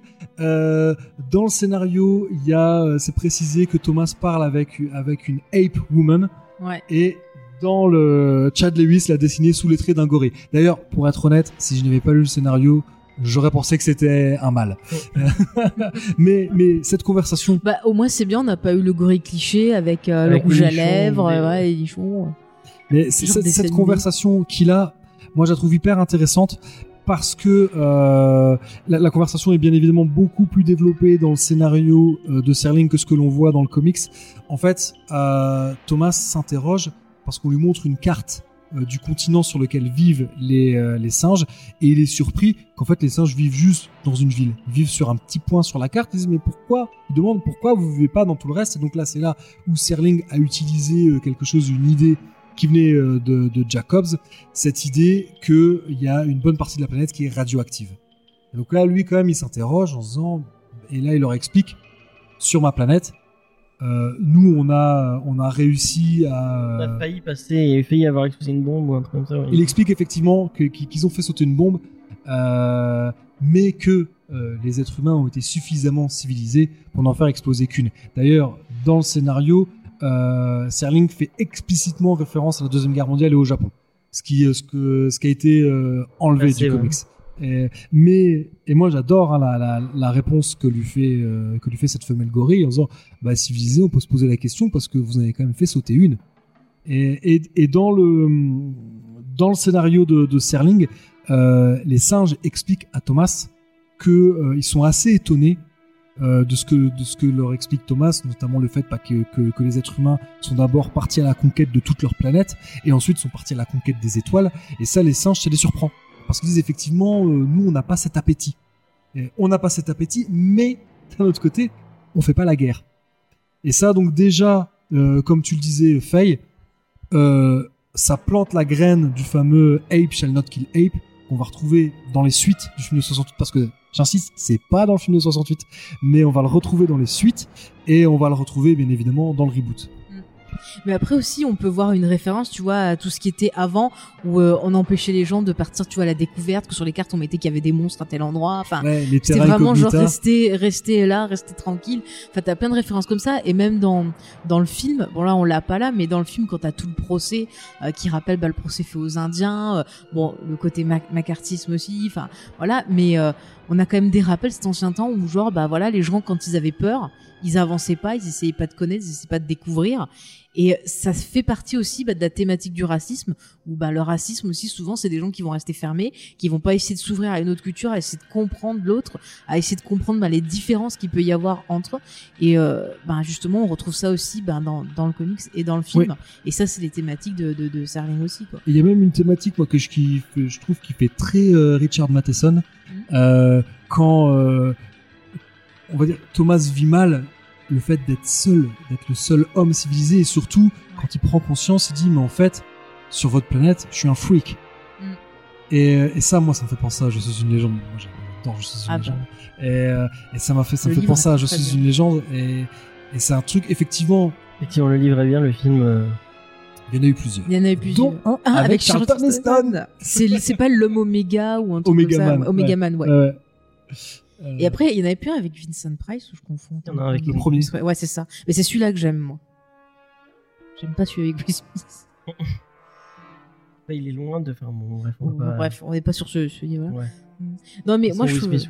Mais tu vois, je trouve à quel point déjà, rien que ce premier scénario était super riche. Et euh, même en ayant développé, même en changeant des choses, en enlevant des choses, on arrive à un film qui est tout aussi riche. Et la réalisation a ramené plein de choses. Enfin, il y a plein, plein de thématiques. Tu le montres très bien dans tes émissions. Franchement, je pense qu'on peut passer une vie, à, ne serait-ce qu'à parler, tu vois, de thématique par thématique. Tu peux faire des émissions de 5 heures au moins. hein, c'est... Vrai. Et je trouve que ce comics, il est vraiment très très intéressant, que ce soit pour un fan de la planète des singes, un fan de cinéma ou une personne bah, qui aime bien les bonnes histoires de science-fiction, euh, ça passe très très bien. Hein, James? Ouais, je suis très d'accord. Mm. Et, euh, et après, c'est quand même un. Je sais pas si je le mettrai en- entre les mains de tout le monde. euh, c'est quand même un truc pour les fans. Euh, Est-ce que tu le dirais, tu le donnerais à quelqu'un qui a pas vu euh, les films ou qui a pas vu J'ai pas assez de recul. C'est justement, j'étais content d'avoir l'occasion d'en parler avec vous. Euh, ou peut-être plus avec toi, James, parce que t'as peut-être moins d'affect avec la saga que Faye. Moi, j'aime beaucoup la saga. J'ai pas tout vu, mais j'aime beaucoup la, j'aime beaucoup Euh, la saga. mais c'est vrai que j'étais curieux d'avoir un avis extérieur à ce sujet parce que très honnêtement, euh, j'ai pas assez de recul. J'étais quand ils ont annoncé la sortie de ce comics, j'étais vraiment très content parce que voilà. euh, Peut-on aimer la SF et ne pas aimer Rod Serling? Je pense que c'est pas possible. Le- le- voilà, ce scénario, moi, ce scénario, je, je, je l'aime beaucoup. Euh, J'étais vraiment très content. En plus, la, la, la couverture, elle est vraiment magnifique. Ah, elle est vraiment magnifique. Et- Je sais plus c'est qui l'a fait la couverture. J'avais lu le nom. Ça doit être écrit. J'ai Euh, oublié. C'est un, un, un gars connu en plus de, de comics. Ouais, je viens. Ouais. Ah, Sur la fin, ça doit être écrit. Cover, voilà, c'est Riviera. Pa- c'est Paolo Rivera. Ouais, ouais. Paolo Rivera, voilà. T'avais pas ton micro, euh, C'est vraiment très très chouette. Mm. C'est vrai que je, je sais pas, je sais pas. Est-ce que est-ce que je préfère pas lire simplement le, le, le script Mm. de Rod Serling? Peut-être bien. Après, moi je te dirais que je préfère le script aussi, mais je trouve que c'est quand même une BD qui est... Si je l'ai lu sur internet, le script. Tu peux le trouver, je te passerai le lien. Et euh, Renseigne-toi, James. mais, oh, mais euh, ouais, donc j'ai- j'aime bien le script parce que j'adore lire des scripts, ça me passionne. Mais je trouve qu'en BD, ça passe plutôt bien. Moi, je, je trouve que ça pourrait se lire pour des gens qui aiment bien les bonnes histoires de SF, qui aiment la quatrième dimension, ça passe super bien. Par contre, quand t'aimes, ben, quand t'es habi- habitué à voir le film, je peux comprendre que certaines personnes peuvent faire un blocage et peut-être pas aimer le côté, ben, what if, ce que ça aurait pu être, quoi. C'est, il faut, faut être ouvert, je pense. C'est fou, ça fait de plus en plus de monde avec qui je discute qui n'ont pas vu La planète des singes, même pas le premier film. Euh, Je Cédric, suis outré. je discute avec Cédric de l'émission, donc euh, je call out Cédric. Euh, ça s'est bien fait pour avec avec Avenir. Euh, donc euh, qui, n'a, qui, qui a vu que les trois derniers. Il a pas vu. Euh, il avait même pas vu L'original, l'original, non. ouais. C'est fou. Et Moi, je l'ai vu enfant, je discutais avec Julie et Nico. Bon, voilà, il, fallait forcément que je les Ah. cite au moins une fois dans l'émission. Donc la petite sœur de, de Jules qui a une 16 ans, elle avait, enfin, là, elle avait pas du tout entendu parler du film de Schaffner. elle connaissait, et c'est fou, elle connaissait même pas la fin, euh, l'image un peu emblématique de la Statue de la Liberté jouée. euh, Mais, Mais- mais, c'est fou, parce que moi, quand j'étais ado, quand je parlais de la planète des singes, on me disait, ah, c'est ringard, c'est nul et tout. Et je me sentais vraiment, tu vois, un peu bizarre de, de- d'être comme ça, de dire, ouais, j'aime bien et tout. Et les gens me disaient, ah, mais non, c'est ringard, les effets sont moches et tout. Et et maintenant, je sens que ça qu'avec revient un les- peu le en grâce. des, euh, de- des, des films, euh, ça, ça allait relancer un peu cet univers. Et j'ai pas l'impression que c'est. euh, Après, tout le monde n'a pas nécessairement le réflexe quand t'aimes bien un, un reboot d'aller chercher. Chercher faut, faut aussi Faut aimer avoir, l'univers. faut avoir un certain appétit pour ce genre de choses. Hein. Faut aimer la SF des années 60-70. Euh, voilà, je, je- moi, je- il y a quelques années, j'avais dû en parler dans un épisode. Il y a quelques années, j'ai eu l'occasion de voir, euh, donc le film de 68, euh, dans, dans un cinéma en plein air, et donc c'était gratuit, il y avait plein de monde, et il y avait des, il y avait des ados qui ont halluciné sur la fin. moi, moi, ça m'a fait plaisir, tu vois, de, de, de voir Ça ça. doit être trop bien, j'aimerais trop le voir sur grand écran. Ça Ah ouais, c'était classe. En plus, Après, des fois, il y en a, ils ont pas la curiosité d'aller découvrir. Si on leur met pas devant, ils vont pas avoir la curiosité d'aller se franchement, je vais vous le faire pour le jeu qui nous écoute et qui n'aurait jamais vu le film. C'est un film qui a pas trop mal vieilli, hein, franchement. Quand, enfin, tu, tu vois plein de films de SF qui me font même. euh, allez, j'ai- attention, je vais faire frapper les Star Wars euh, euh, premier du nom. Euh, Attends, ça dépend quelle version, parce que ça a il tellement y, a, été il y a- retouché. il y a un petit gap où à un moment tu dis ah ouais d'accord ouais. Mais là vraiment je trouve que le, le film de Schaffner il a pas vieilli d'un Ah, poil. puis comme c'est que des effets en direct, C'est ça, c'est des effets pratiques. Mais les maquillages, ils étaient déjà. euh, Moi, je sais que ça m'avait marqué enfant les maquillages. Euh, Tu vois, limite, j'avais eu peur de ces singes. Je me dis, oh, mais c'est pas possible. Enfin, La première fois que tu vraiment, vois les gorilles, c'est ça, ils font tu, tu, peur. tu dis, mais c'est vrai, ça existe là, vraiment, ouais. quoi. Enfin, c'est, ça l'image du gorille, tu vois, sur le cheval avec l'arme, ça m'avait marqué plus que la, plus que la fin du film, pour pas trop dire ce qui se passe. Et, mais c'est fou, quoi, Mais les l'image, maquillages. l'image- la fameuse image du, du gorille avec son Mm. euh, avec son sur le cheval. Bah, ils l'ont repris dans le générique. Mais ils l'ont repris dans le, le générique mais même que moi qui n'avais ouais. pas vu la série, cette image elle m'avait marqué. Ouais, euh, parce que c'est le générique, c'est le début du générique. Ouais. Non mais Ouais. c'est un truc de fou. Enfin c'est vraiment moi ça m'a ça m'a fait un choc. Et pourtant tu vois c'est pas le premier film que j'ai eu parce que le premier film c'était vraiment Star Wars, mais ça m'a fait tout autant un choc. Ce, ce truc, enfin c'était, je me dis c'est pas possible ils vont venir chez moi quoi. Enfin c'est, j'ai une fascination. Non mais je te jure j'ai une fascination. le docteur Zeus qui va venir. euh, ouais, et puis quand je l'ai revu en étant plus grande, tu vois, je l'ai revu ado, j'ai eu un autre choc parce que il y a plein de choses que j'avais pas compris enfant, que j'ai compris en le revoyant. C'est BO quoi. Et c'est un truc de fou. Ah ouais, non mais. Je pense que je la passerai dans le en, Ah non mais en avec bed. tous ces Mais- petits bruits, tous ces petits. Ah non, Ah, mais mais Jerry Goldsmith, il a fait un travail exceptionnel. Ouais. Ah non, mais Mais Est-ce qu'on en parle de la fin? Est-ce qu'on en parle Moi j'ai envie de parler de la fin. T'as ouais. envie de parler de la fin J'ai envie de Allez, parler de la parle fin. de la fin. Alors, si vous voulez pas savoir, euh, n'écoutez pas. De toute façon, vous connaissez la fin. Non, Vous mais là, c'est pas tout à fait pareil. Parce que cette fin, euh, bah, je sais pas, elle m'a, je la trouve, elle m'a marqué. C'est-à-dire que la fin, euh, bon, il est avec ses amis singes et tout, puis d'un coup, on voit qu'il regarde un truc. Bon, c'est- je vous dis pas tout ce qui se passe, mais voilà, en gros, on voit qu'il regarde un truc, qu'il a pas l'air bien. Et euh, il y a des, je crois que c'est des singes qui arrivent ou c'est des gorilles, je sais plus, qui arrivent avec des armes et ils vont pour y tirer dessus. Tout le monde dit mais fuis, fuis, fuis. Et lui, il bouge pas. Et on le tire dessus, il tombe. Et quand il tombe, bah, les autres ils se disent ah, qu'est-ce qui se passe, pourquoi il a pas fui? Et là, on voit cette image et on voit la statue de la liberté. Et Qui est un petit peu différent parce que là, différent, il y a là, les- on est vraiment dans cette idée de fouille archéologique Mm, et on a parce qu'il y a juste la tête et le bras qui dépassent ouais. et il y a de l'herbe et tout. Donc C'est pas du tout, euh, c'est pas du tout cette image sur la plage. Mm. C'est pas pareil, mais je la trouve mais euh, forte parce que là on voit que c'est une personne qui a compris qu'il y avait plus d'espoir, rien du tout, qu'il pourrait jamais s'en sortir parce qu'il il pourrait pas retourner chez lui, il était déjà chez lui et qu'il avait aucun moyen de sortir de ce cauchemar et il préfère se laisser mourir.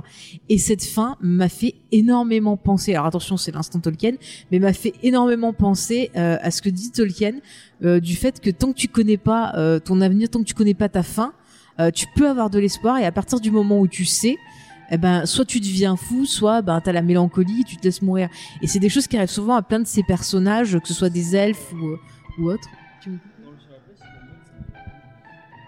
Oui, Elle est un peu plus. elle Non mais c'est vrai qu'il y, a- il y a eu plusieurs. oui, euh, il y a plusieurs il y a- versions. euh, D- D- Don Peters avait fait un, un dessin préparatoire où il y a juste la tête et juste le bras. Et cela dit, cela dit, alors il y a euh, concernant la l'origine de, de de comment euh, de cette, de cette image de la Statue de la Liberté. euh, moi, je pense que c'est vraiment une idée de Rod Serling. Mm. Arthur P. Jacobs euh, c'est lui, bah c'est ouais, toujours que c'était lui et Blake Edwards au moment où Blake Edwards était euh, censé euh, Mhm. réaliser le film euh, qui mangeait dans un delicatessen et que ils étaient en train de parler ils ont dit il faudrait qu'on trouve un truc à la Rosebud Mm. alors je vais pas dire à quel film ça fait référence quand bien Mm. même bon un symbole. Tu sais, moi, ça me fait penser à euh, SOS Phantom 2, quand ils disent, ah, il faudrait un symbole qui rassemble les gens et tout. Puis ils regardent par la fenêtre et ils voient euh, cette fameuse euh, statue. Et du coup, je me suis dit, bah, ça se trouve, ils ont eu la même idée que dans.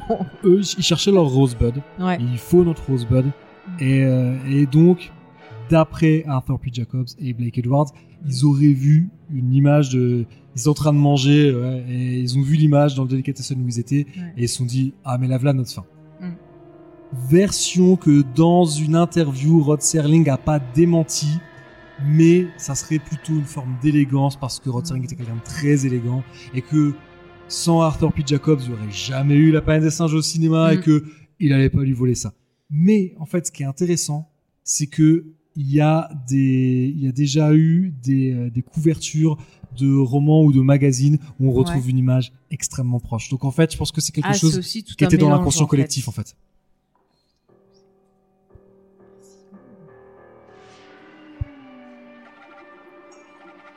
Merci.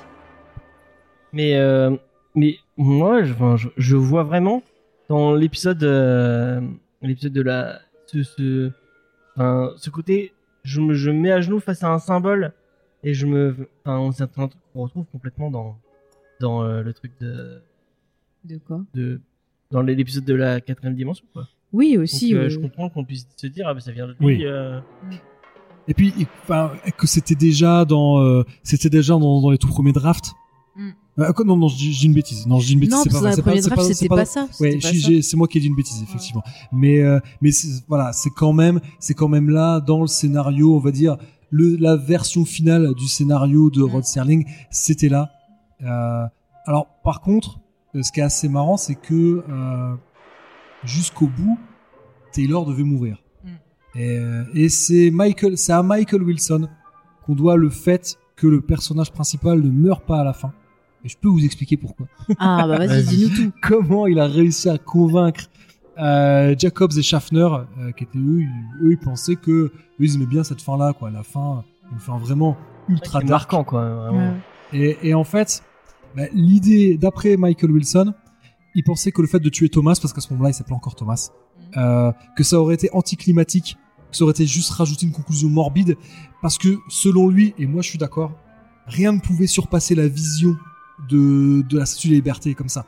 Et c'était peut-être pas la peine d'en rajouter. Ouais. Et bon, même si dans la version Rod Serling, ça se fait différemment, puisque d'abord il meurt, et ensuite on comprend pourquoi il s'est laissé abattre. Mais là encore une fois, on en a parlé un peu, un peu avant. Euh, il y avait aussi ce côté ironique, c'est-à-dire que selon Michael Wilson, le fait que Thomas reste en vie, euh, on peut quand même pas dire que ce soit un happy end, parce que c'est difficile de survivre en étant le seul humain civilisé, qui plus est sur le planète ravagée. Alors, on se doute bien qu'il va pas tenir longtemps dans la zone interdite. hein. Il a un cheval avec euh, quelques jours de vivre à peine. On comprend bien que de toute façon, lui et Nova, ils vont pas aller bien loin. et, et- et Michael Wilson, en fait, il aimait bien ce côté euh, cynique que ce personnage de misanthrope de, de, de Thomas devienne un nouvel Adam. Surtout que Nova, à ce moment du développement du film, chose qui n'est pas dans le chez Rod mais qui était exactement. Nova est censée être enceinte, tout comme dans le roman de Pierre Boulle. D'ailleurs, dans le roman de Pierre Boulle, c'est ça qui fait vriller les singes, parce que quand ils comprennent que Nova est enceinte et qu'ils disent qu'elle va peut-être donner vie à un être humain intelligent, là, ils commencent à avoir peur. Et Michael Wilson dit, mais si Nova est enceinte, mais que Thomas est abattu, l'enfant qu'elle va mettre au monde, il sera pas élevé par Thomas, donc il parlera jamais. Et donc, il trouvait que ça, ça, euh, il aimait bien le côté que Nova soit aussi la nouvelle Ève. Et, euh, et aussi le tout dernier point, et encore une fois, je pense qu'il avait raison, euh, il- Michael Wilson disait que la société des singes, on la voit à travers les yeux de Thomas. Mhm. Et que si on tue Thomas à la fin, on tue le narrateur du récit. Donc, on, on tue le récit quelque part. Mhm. Et donc, pour toutes ces raisons, je pense qu'il avait bien raison, il fallait que Taylor survive à la fin du film. Ah ouais, bah, moi, tu vois, j'ai j'ai bien aimé qu'il meure à la fin parce que je serais ma, c'est une image, tu vois, encore plus forte et j'étais encore plus dérangée finalement à la fin parce que je me dis merde, qu'est-ce que j'aurais fait à sa place, tu vois, le fait de dire est-ce que moi j'aurais quand même essayé de continuer, tu vois, à, lutter, à trouver un moyen de, de me construire une nouvelle vie, à faire quelque chose, ou est-ce que j'aurais abandonné? Et, et du coup, ça parle de dépression parce qu'on voit un homme qui a tout perdu, qui est complètement déchu, qui à la fin, bah, est tellement dans la dépression qu'il veut pas remonter, tu vois. Alors que dans le film, bah limite là je suis contente qu'il soit vivant parce que c'est tellement un connard, je me dis tiens c'est bien fait pour toi et vas-y débrouille-toi et tout. Moi je suis prosaïus dans le film. hein. Non, et puis en plus, mais Taylor a quand même un peu d'espoir parce que son vrai. idée, son idée, c'est parce que la crainte de Zaius dans le Mm. film, c'est qu'il y ait une deuxième jungle derrière la zone interdite. Ouais. Et Taylor se dit si Zaius a peur de ça, c'est que ça doit être vrai, vu qu'a priori jusque là tous les trucs dont il avait peur, bah ça mm. c'est- c'est- c'était vrai. Donc lui, son idée, c'est d'explorer la zone Ouais. interdite, essayer de la traverser Mm. pour trouver cette deuxième jungle. Mm. Et clairement, on pourrait fonder une colonie. C'est ça. Et tu vois carrément, c'est euh, l'antithèse du personnage de Thomas. C'est-à-dire que Thomas, c'est quelqu'un, tu vois, qui a tout perdu, qui était, voilà, qui avait, qui était empathique et tout, qui se laisse carrément, euh, bon voilà, choir, tomber dans la dépression. Alors que le perso de Taylor, c'est quelqu'un qui déteste au début la société, qui déteste les autres. Et finalement, à la fin, bah, c'est quelqu'un qui va pas se laisser abattre et qui veut essayer de survivre. Et du coup, c'est, fou Mais- comme ils ont. euh, Mais ça, je pense que ça, c'est vraiment l'apport de, c'est l'apport de Wilson parce que, au final, la version du scénario de Michael Wilson, Mhm. c'est une satire. Et là, Ouais. il rejoint un peu l'esprit du roman de Pierre Boulle, parce que Pierre Boulle, lui, pour lui, il écrivait pas de la SF. Pour lui, c'était une Mhm. fantaisie sociale. Et je pense que Michael Wilson a repris à son compte cette idée-là, et en même temps, ça venait de ses, de ses convictions. Euh, tandis que euh, euh, Serling, quand bien même il avait envie de parler de la ségrégation et de ces choses-là, Serling fait plus un récit de SF pur, je trouve. Mhm. Euh, là où Wilson a envie de, de- de- d'aller dans la satire. Ce qu'il sait faire en même temps. Starling, euh, oui, il oui. fait- il a fait de la SF. Ouais, exactement. Mais, mais, mais ça aurait, euh, voilà, Mm. je pense que adapté au cinéma, euh, la, La planète des singes de Rod Serling aurait été, Oui. je pense, un Mm. excellent film, un film très différent, Ouais. euh, mais un excellent film quand même, quoi. Mais, Mais pour le coup, c'est ça qui fait que c'est intéressant, cette deux visions. Ça permet de voir bah, ce que vous préférez, vous public, voir ce qui aurait pu être fait, ce que ce qui aurait pu être fait. Mais c'est intéressant, tu vois. Alors que des fois, t'as des scénarios, tu vas les lire, tu peux trouver sur internet des scénarios abandonnés et tout. Tu les lis, tu dis effectivement, je comprends que oui, ils aient pas gardé parce que ça se tient Euh, pas. William Quoi. Gibson, euh, vraiment. Oui, bah Ouais, oui, tu tu com- comprends tu effectivement comprends sur Alien oui, 3 ils que sont ça, ça peut rester. Ouais, ouais. Et d'ailleurs, avant que Michael Wilson reprenne le scénario de, de Serling, il y en a d'autres qui ont essayé. C'est dents. dégueulasse. hein. Ah, mais c'est sûr que c'était pas Mais facile. t'as lu combien de versions de ce scénario Mais tu euh, sais, tu sais combien de fois j'ai vu, moi, de 68 Moi-même, je sais pas tellement j'ai vu. Au bout d'un moment, il me faut de la nouveauté quand même. Donc, je vais la chercher dans les drafts. Euh, Oh mais putain, là, il a une couleur de cheveux différente Ah oui, exactement, euh, exactement. Et d'ailleurs, euh, il y en a. Comme quoi, moi, c'est ça aussi que je trouve intéressant dans une histoire de scénario, c'est que pourquoi c'est un chef-d'œuvre Il y a eu d'abord Rod Serling, il y a eu Michael Wilson qui arrivait avec avec aussi sa propre sensibilité, les thématiques qu'il avait envie d'aborder. Et il y en a un qui est jamais cité parce qu'il n'est pas crédité Mm. et qui pourtant a apporté beaucoup de choses. Et je vais, je vais pas en parler parce que ça mériterait un épisode à lui tout seul. C'est John Kelly qui a fait un excellent travail sur les dialogues. La plupart des répliques marquantes euh, du film de 68, c'est à John Kelly qu'on les doit. C'est lui qui a rebaptisé Thomas en Taylor et La Fever en London. Euh, Il y a plein de choses à dire, mais moi c'est aussi ça que j'aime, c'est ce travail où quand tu quand tu t'intéresses aux différentes versions du scénario, Mm. tu vois les strates Ouais. et tu vois comment et presque ça serait un peu ma conclusion. Mhm. Euh, Jacobs a eu beaucoup de mal à trouver un studio qui le suive pour Mhm. euh, pour euh, produire la planète des singes et quelque part je me dis tant mieux. Ouais. et, chaque galère apportait un. C'est ça, puis ça a permis de réunir plein de talents. Tu vois, c'est pas des, des, des, des nuls, Ce quoi. qu'on dit souvent, c'est des fois, c'est dans la douleur et Mm. dans, la, dans les galères que tu arrives à faire un. Tu, fais, tu Ouais. construis un, un mythe et un. C'est ça. Mais je, Et je un repars sur le Seigneur des Anneaux, par exemple. Euh, bah, pour sortir le film, ils ont galéré aussi parce qu'il y a plein de studios qui ont refusé. Euh, je crois qu'il y en a un qui dit ah bah finalement faut pas faire deux films, faut en faire trois. Enfin, ils ont fait plein plein de versions différentes des Comme le scénarios. premier c'est Alien, fou, qui, hein. on dit Mm. Alien de Ridley Scott, Alien de Ridley Scott. Mm. Mais en fait, Bah, c'est Dan Scott, O'Bannon qui a eu Ridley l'idée au départ et qui s'est une, fait euh, avoir. oui, une, une. Non, mais il a apporté, on peut, on peut pas nier l'apport Mm. de Oui, Ridley oui. Scott, mais Ridley Scott, il a Ah, mis, il a mis la dernière couche. Voilà, Ouais, à- il y a eu sur un d'autres truc gens vraiment avant, euh, sur ce voilà. qu'a apporté Giger, ce ce qu'a apporté Mm. Euh, Moebius, bah, Moebius, Jodorowsky avant. Jodorowsky, ouais. Bah, c'est pareil, le Dune, euh, enfin c'est super intéressant. Euh, Le Dune de Jodorowsky, euh, c'est super intéressant. En termes d'adaptation, ça aurait été le bordel, mais c'est super intéressant. Allez. Euh, du coup, je sais, on, on a fait une petite pause pour manger un bout. Euh, mais d'ailleurs, euh, les, les, les plats de, je sais pas si vous êtes les d'accord avec moi, castors sont très de bons. chez les castors sont très très bons. Très, très Oui, c'est tellement bon, ils avaient bien rempli que j'ai pas pu finir. Ouais. Je, je- Une très bonne désolée. salade, euh, c'était très bon. Euh, du coup, euh, Zaius nous parlait de de Mais je crois qu'on, je crois qu'on a On terminé avait parlé pour, du scénario, enfin. ouais, peu sur le fait que l'œuvre a été longue à monter Mm. et que c'était peut-être pas plus mal finalement. Que Ouais. ça a permis de rajouter des strates et des strates et des strates et, euh, et d'arriver à une version, euh, une version bah, qui a donné le chef-d'œuvre du film de 68. Oui, on peut parler de chef-d'œuvre, effectivement. oui, oui, Oui, oui. Je suis d'accord. euh. Ouais. Donc je pense qu'on va affirmation. peut-être euh, conclure. on Mais on peut peut conclure. Euh, du coup, la question qu'on peut se poser à la fin, Hmm c'est à qui on destine ce comics et à qui on, on, on le fait lire hein, ou à qui on le fait pas lire. Et vu la tête de Zaius, on va pas commencer par lui. Pourquoi il, l'air a rien euh, fait dépité en zone merde. Qu'est-ce que je vais fait. dire Oh, attends. euh. euh, Faye, tu le fais Oui, lire à bonjour. qui ce, ce- Ben, on en a parlé tout à l'heure, me semble-t-il, James. Moi, je disais que je le conseillais aux fans de SF, aux fans surtout de la planète des singes, parce que c'est intéressant de voir ce qui peut arriver.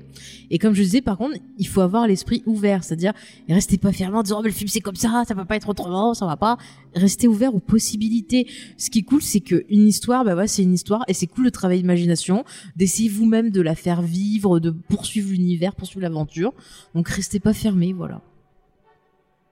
Euh, et on n'a pas fait de point édition. Il y avait un petit point noir sur l'édition euh, Vest. euh, Alors là, je te laisse Ah. parler parce que moi j'ai la- j'ai j'ai l'édition Boom Studios. Toi, t'as la, la, la belle édition, enfin la belle édition. L'édition Boom Studios qui est en hardcover. C'est la seule qui existe. hein. C'est pas sorti en, en Ah softcover. En tout cas, pas à ma connaissance. Donc, euh, bah, c'est une belle du fond, c'est du, C'est du board classique, cover, euh, euh, bien, ouais. euh, comme il faut. Mm. Et euh, ça coûte 20 dollars, tu m'as dit. euh, Ouais, ouais. 20 dollars pour, c'est, c'est- pour, pour ce que c'est, ça, ça vaut le Je coup. trouve c'est correct. C'est correct. Euh, par contre, le truc qui va fâcher un peu. Euh, mais c'est pas grave, hein, on vous aime Vestron, hein, mais c'est pas pour euh, pas pour ça qu'on va faire de la pub. Euh, moi, je trouve que votre, votre édition, elle est dégueulasse. En vrai, hein, faut, faut le dire les choses. C'est une petite édition. Elle est, elle est, dé- elle est beaucoup trop petite déjà, je trouve. C'est du souple et ça coûte 17,90 quand même quoi. Ça coûte cher hein, pour ce que c'est. euh. Après, c'est peut-être, je sais pas, le, le prix de la licence, j'en sais rien, moi.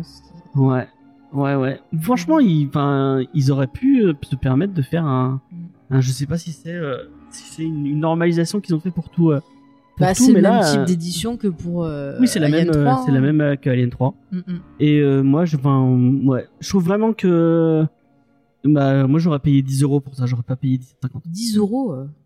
12 euros à tout, 12 12 euros. euros à tout casser. Mais pas 17,50. Vraiment, ça vaut pas les 17,50. Comment t'es T'as l'air triste en plus quand triste, tu dis ouais, ça. je suis un peu triste quand je dis ça. Mais ce que j'aime pas dire du mal de, surtout de petites, de petites boîtes. Bah ouais, en plus c'est vrai que ça faisait, c'est, c'est idiot ce que je veux dire, mais ça faisait plaisir de dire tiens, il y a un éditeur français qui, qui a fait l'effort de traduire ça. Ouais, qui prend le risque en plus parce Voilà. que euh, la planète des singes. Bah, c'est un pas- risque. Après, si c'est une petite maison d'édition, il y a peut-être des coûts qui sont peut-être plus importants pour eux que sur des des émissions, Ouais, des, c'est possible. des ouais. éditeurs, tu vois, plus importants. euh, Il y a peut-être, je sais pas, des, des facteurs qu'on connaît pas. Bon, Après, j'ai vu des éditions pires que ça aussi. oui, oui, oui, mais Ah, totalement, faut totalement. pas, faut pas Euh, déconner non plus. Quoi. Urban, on pense à, à toi avec tes trucs à 5 à Oui, mais là, 4,90 c'est à 5 euros, c'est pas pareil. qui se décolle. Euh, bah, euh, du coup, on va vous, on va vous laisser le bénéfice du doute, Vestron. Sachez, j'en pas. Mais n'hésitez pas à venir nous dire en commentaire ou si vous voulez même interagir directement dans l'émission euh, pour une prochaine fois. Nous, nous expliquer vos, vos, euh, vos euh, la raison de pourquoi vous avez choisi ce format-là. Moi, c'est juste, ce qui me moi, gêne, c'est juste un peu que. dommage que ça soit petit comme ça et que ça soit. Moi, c'est juste la couverture souple parce que moi, je suis maniaque de mes livres. Et après, quand tu es en souple, ça fait, ça fait des, des, tu vois, ça se soulève, ça fait des. ces petits, petits Non, mais tu vois ce que je veux dire, quand tu, le truc il reste pas plat, il, il se relève comme ça. Du coup, ben, ça va pas, quoi. Moi, j'aime ce petit c'est format, ça me, ça me gêne particulièrement. Ouais, ouais. Ouais, écoute. Non, ça me gêne pas. Ok, C'est juste que c'est pas souple. Enfin, que c'est pas dur. d'accord. On va y arriver.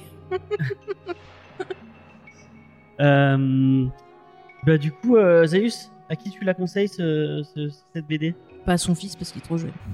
Moi, je pense, je pense qu'il faut quand même avoir, euh, je pense qu'il faut avoir vu le film de, de Schaffner et lu le roman de Pierre Boulle. C'est les prérequis que je mettrais, mais plus dans le sens où je, je pense que ça serait, parce que je suis tellement attaché au film de 68 et j'aime beaucoup le roman de Pierre Boulle, je pense que ce serait peut-être dommage. Pour moi, c'est les deux portes d'entrée euh, pour, pour la saga Planet of the Apes. Ouais. Comment c'est, quand bien même j'adore euh, ce qu'a fait Rod Serling et je suis très content que ce comics existe, euh, je, je pense que ça s'adresse quand même à des gens qui, sans pour autant connaître par cœur la planète des singes, ont pour moi au moins, Un attrait pour la. ouais, et au moins vu le premier film et lu le roman de Pierre Boulle.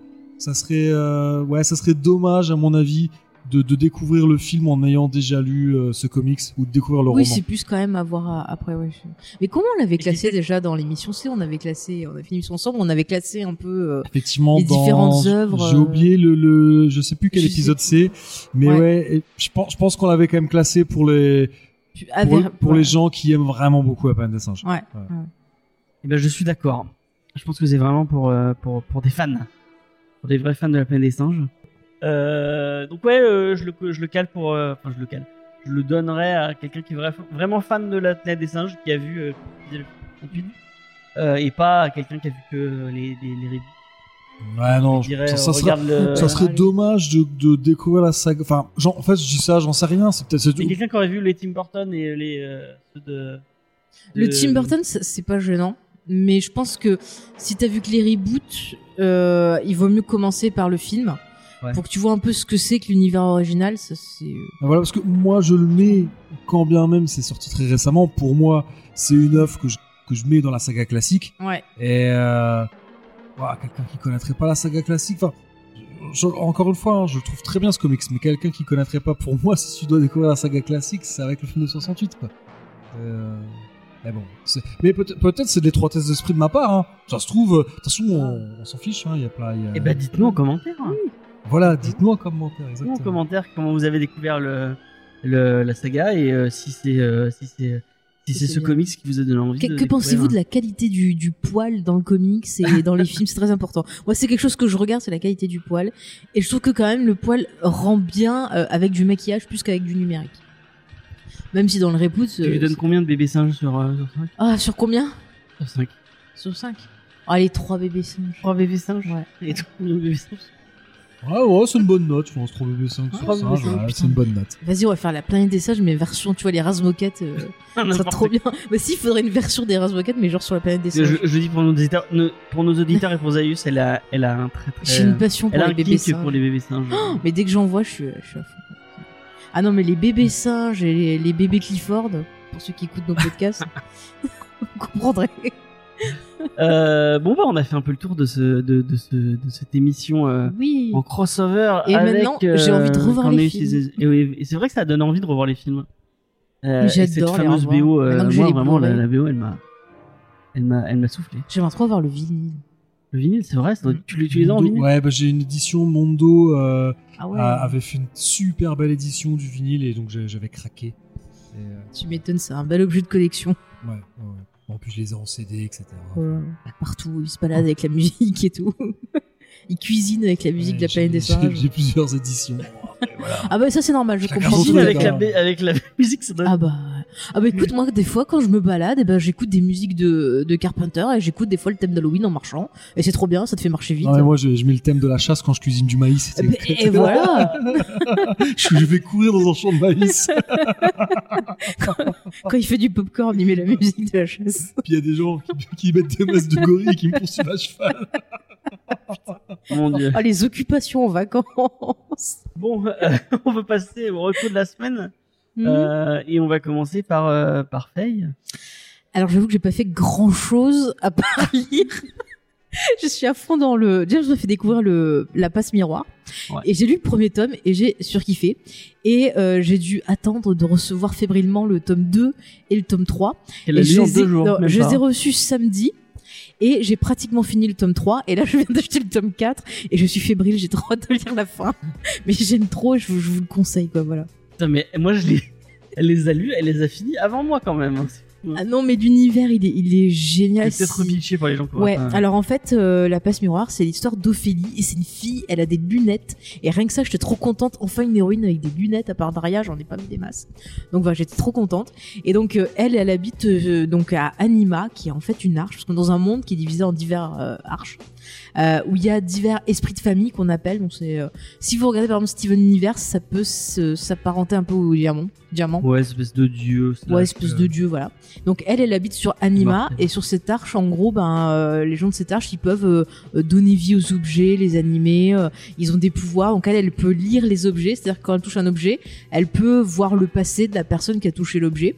Donc c'est plutôt intéressant. Et elle a un autre pouvoir, c'est-à-dire qu'elle peut euh, voyager au travers des miroirs. Et donc l'histoire commence. Elle apprend qu'on l'a fiancée à un homme d'une autre arche. Donc l'arche s'appelle le pôle.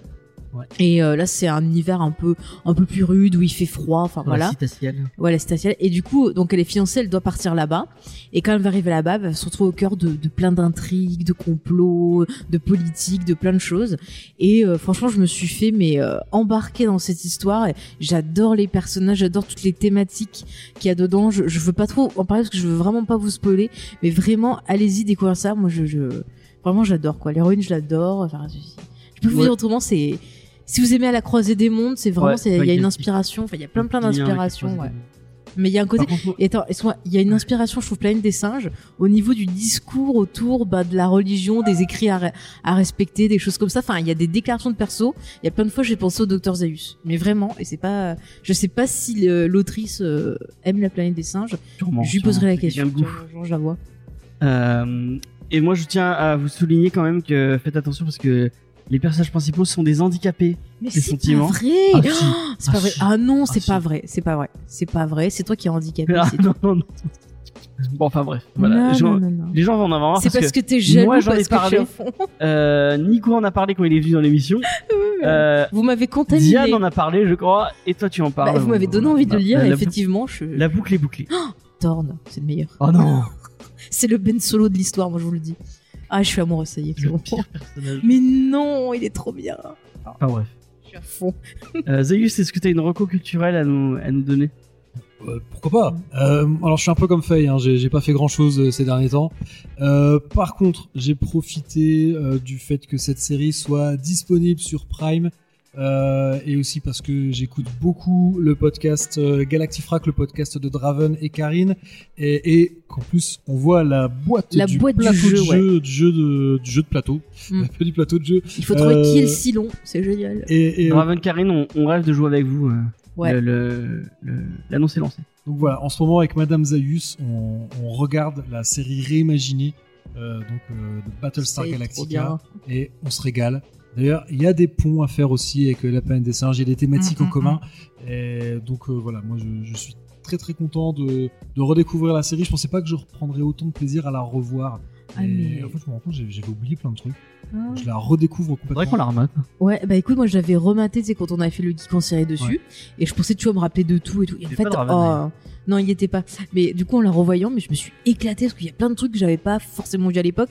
Et tu vois, c'est un peu comme Lost, tu peux la revoir parce que toi-même, quand t'évolues, tu vas du coup ressentir ce que tu vas voir différemment, les décisions, euh, euh, enfin l'univers, enfin tout, tu vas le ressentir différemment. Et du coup, ouais, c'est une série que j'aime bien revoir assez souvent parce que elle a pas le même impact sur moi à chaque fois. Hein, James C'est une très très chouette série. Mm, mm. Je pense que c'est ma série de SF préférée et mon truc de SF préféré de, de tous les temps, euh, facilement. Je te montrerai la première série. Ah non, la vraie série, je vais en Oh, prendre. moi j'avais bien, j'avais la Moi, cassette vidéo gamin, du bien, hein. Moi j'avais aussi, j'avais une cassette vidéo d'un des téléfilms où dedans il y avait le, le fils de Dick Van Dyke qui jouait avec lui dans Diagnostic Meurtre et euh, il jouait dedans et euh, je sais plus quel rôle il faisait mais il y avait le mec de Futé avec lui. Parce que je me rappelle ils partaient en mission ensemble Ah oui, sur. Terre. Oui, de Futé il faisait Starbuck mais l'autre je sais plus quel rôle il faisait. Mais bon voilà. J'étais à fond, j'ai usé la cassette. D'accord. Euh, bah moi, je vais vous parler. euh, je vais vous parler. euh, j'ai très envie de vous reparler de. Mizel, de Mrs. Mizel, excusez-moi. Euh, parce Maisel. que mais parce que c'est trop bien. Parce qu'on a rien. On On vient de finir la saison 3 et Mais on en parlera dans Geek en série, James, dans la saison prochaine. bien quoi, vraiment. Moi, elle m'a fait un bien fou. Si tu l'as pas vu, voilà, c'est c'est Mm. trop trop bien. Euh, mais sinon, on s'est mis dans. Il y, a la- il y a la troisième saison de Dark qui On arrive. fera un bonus La aussi. série, euh, la série euh, allemande.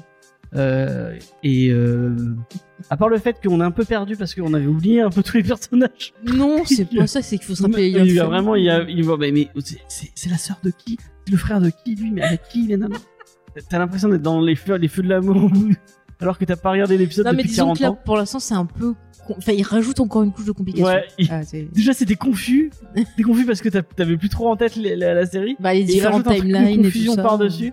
Euh, et vraiment, mais c'est une chouette série qui est super bien réalisée, Mm. euh, qui est super bien jouée, Par avec contre, un casting euh, vraiment cool. Attention quand vous faites des théories, parce que j'ai- j'ai fait mes petites théories euh, à la fin du dernier épisode. J'ai fini euh, à pleurer de rire toute seule. Voilà. Donc, euh, c'était grave. Mais vous connaissez Faye, elle voit des, elle voit des enfants partout. Euh, Oh, mais dommage que Kasma elle ait pas regardé avec moi, franchement. Ouais. euh, donc regardez Dark, regardez euh, Mrs. Maisel. Mais on en parlera bien. la prochaine saison de Mrs. Maisel et on fera un bonus avec euh, Sophie, justement, qui est avec nous sur le podcast sur Dark. On fera un, un bonus sur la saison 3. Ouais. Mm, mm. Et ah des derniers, derniers petits trucs aussi, genre, genre j'y- suis. Il y a- D'ailleurs, il y a un truc. Dites-le moi vraiment quand je fais des trop. Je me déteste. J'ai Je remontais euh, le, le, le, le, le reco BD qu'on a fait avec Cédric et Liane. Et euh, je vois que Cédric, à la fin, quand il fait sa sélection, euh, parce qu'à la toute fin, on a fait une, on a fait une sélection des, des 10 titres que nous on aurait mis. Euh, Cédric parle pendant 3 minutes. Je parle pendant quasiment 15 minutes. Et je tenais à dire que moi, entre deux crises de panique, je te faisais des gestes de couper. Et tu le seul à pas les avoir vus parce que je Cédric et Diane étaient professionnels. Et ça m'énerve. Ça m'énerve. Je me montre, je suis en train de m'insulter en disant mais putain mais tu peux pas fermer ta gueule. Enfin, bref. Putain, Euh, bon, je, du coup, je continue sur cette lancée. Euh, je suis en train de me relire euh, les, les, les, Il vient de dire je parle trop. hein. Eh, je parle trop, mais bon, écoutez, euh, je suis en train de relire faire 15 minutes. les, les, euh, les Green Lanterns de Jeff Jones et c'est tellement bien. putain. Mais c'est pas Green Arrow, Ah. tu les as Non, c'était Green Lantern. Ah, je sais pas, j'ai vu Green quelque chose, moi. C'est trop bien Green Lantern et surtout par Jeff Jones euh, qui, re, qui redéfinit un peu ce, ce personnage. Vraiment, mais si vous avez jamais lu de, de Green Lantern, lisez les Green Lanterns de Jeff Jones. C'est trop bien. Voilà. manque de singe. Euh, du coup, on, on peut que pousser les gens à aller écouter Cornelius Enzira. Euh, donc dispo sur toutes les applications de podcast euh, Partout. partout. Ouais, ouais. Spotify, Apple Podcast, on est même sur Ouais, YouTube. ouais. Les singes sont partout. Ouais, voilà. Grâce à la même personne, Oui, grâce, à YouPod et on, Ouais, on en grâce à Big pour Gaston. remercier, Ouais, remercier beaucoup Big euh, Big euh, Baston. Et c'est oui c'est ça. Big Gaston. ouais. Big Gaston. Big- Ouais. Enfin bref.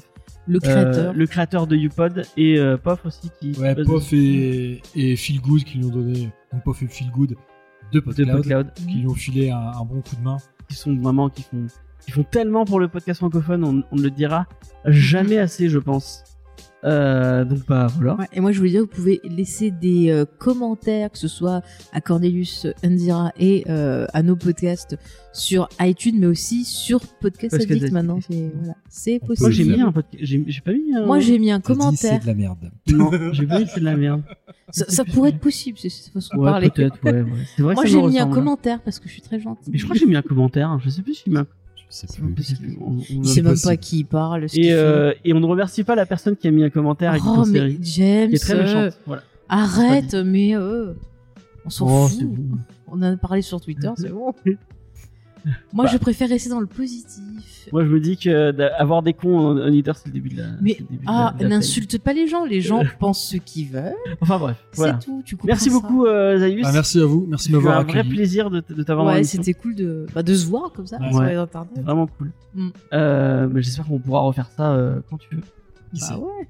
Et, euh, et puis voilà, c'est à peu près tout. Oui, vous pouvez nous retrouver sur le site internet euh, jamesfay.fr, tous les réseaux merci. sociaux, euh, Instagram, Facebook. et, et Twitter, Twitter. sur le Discord. Et vous pouvez aussi soutenir euh, l'émission en Allant allant faire un tour Tipeee. sur Tipeee.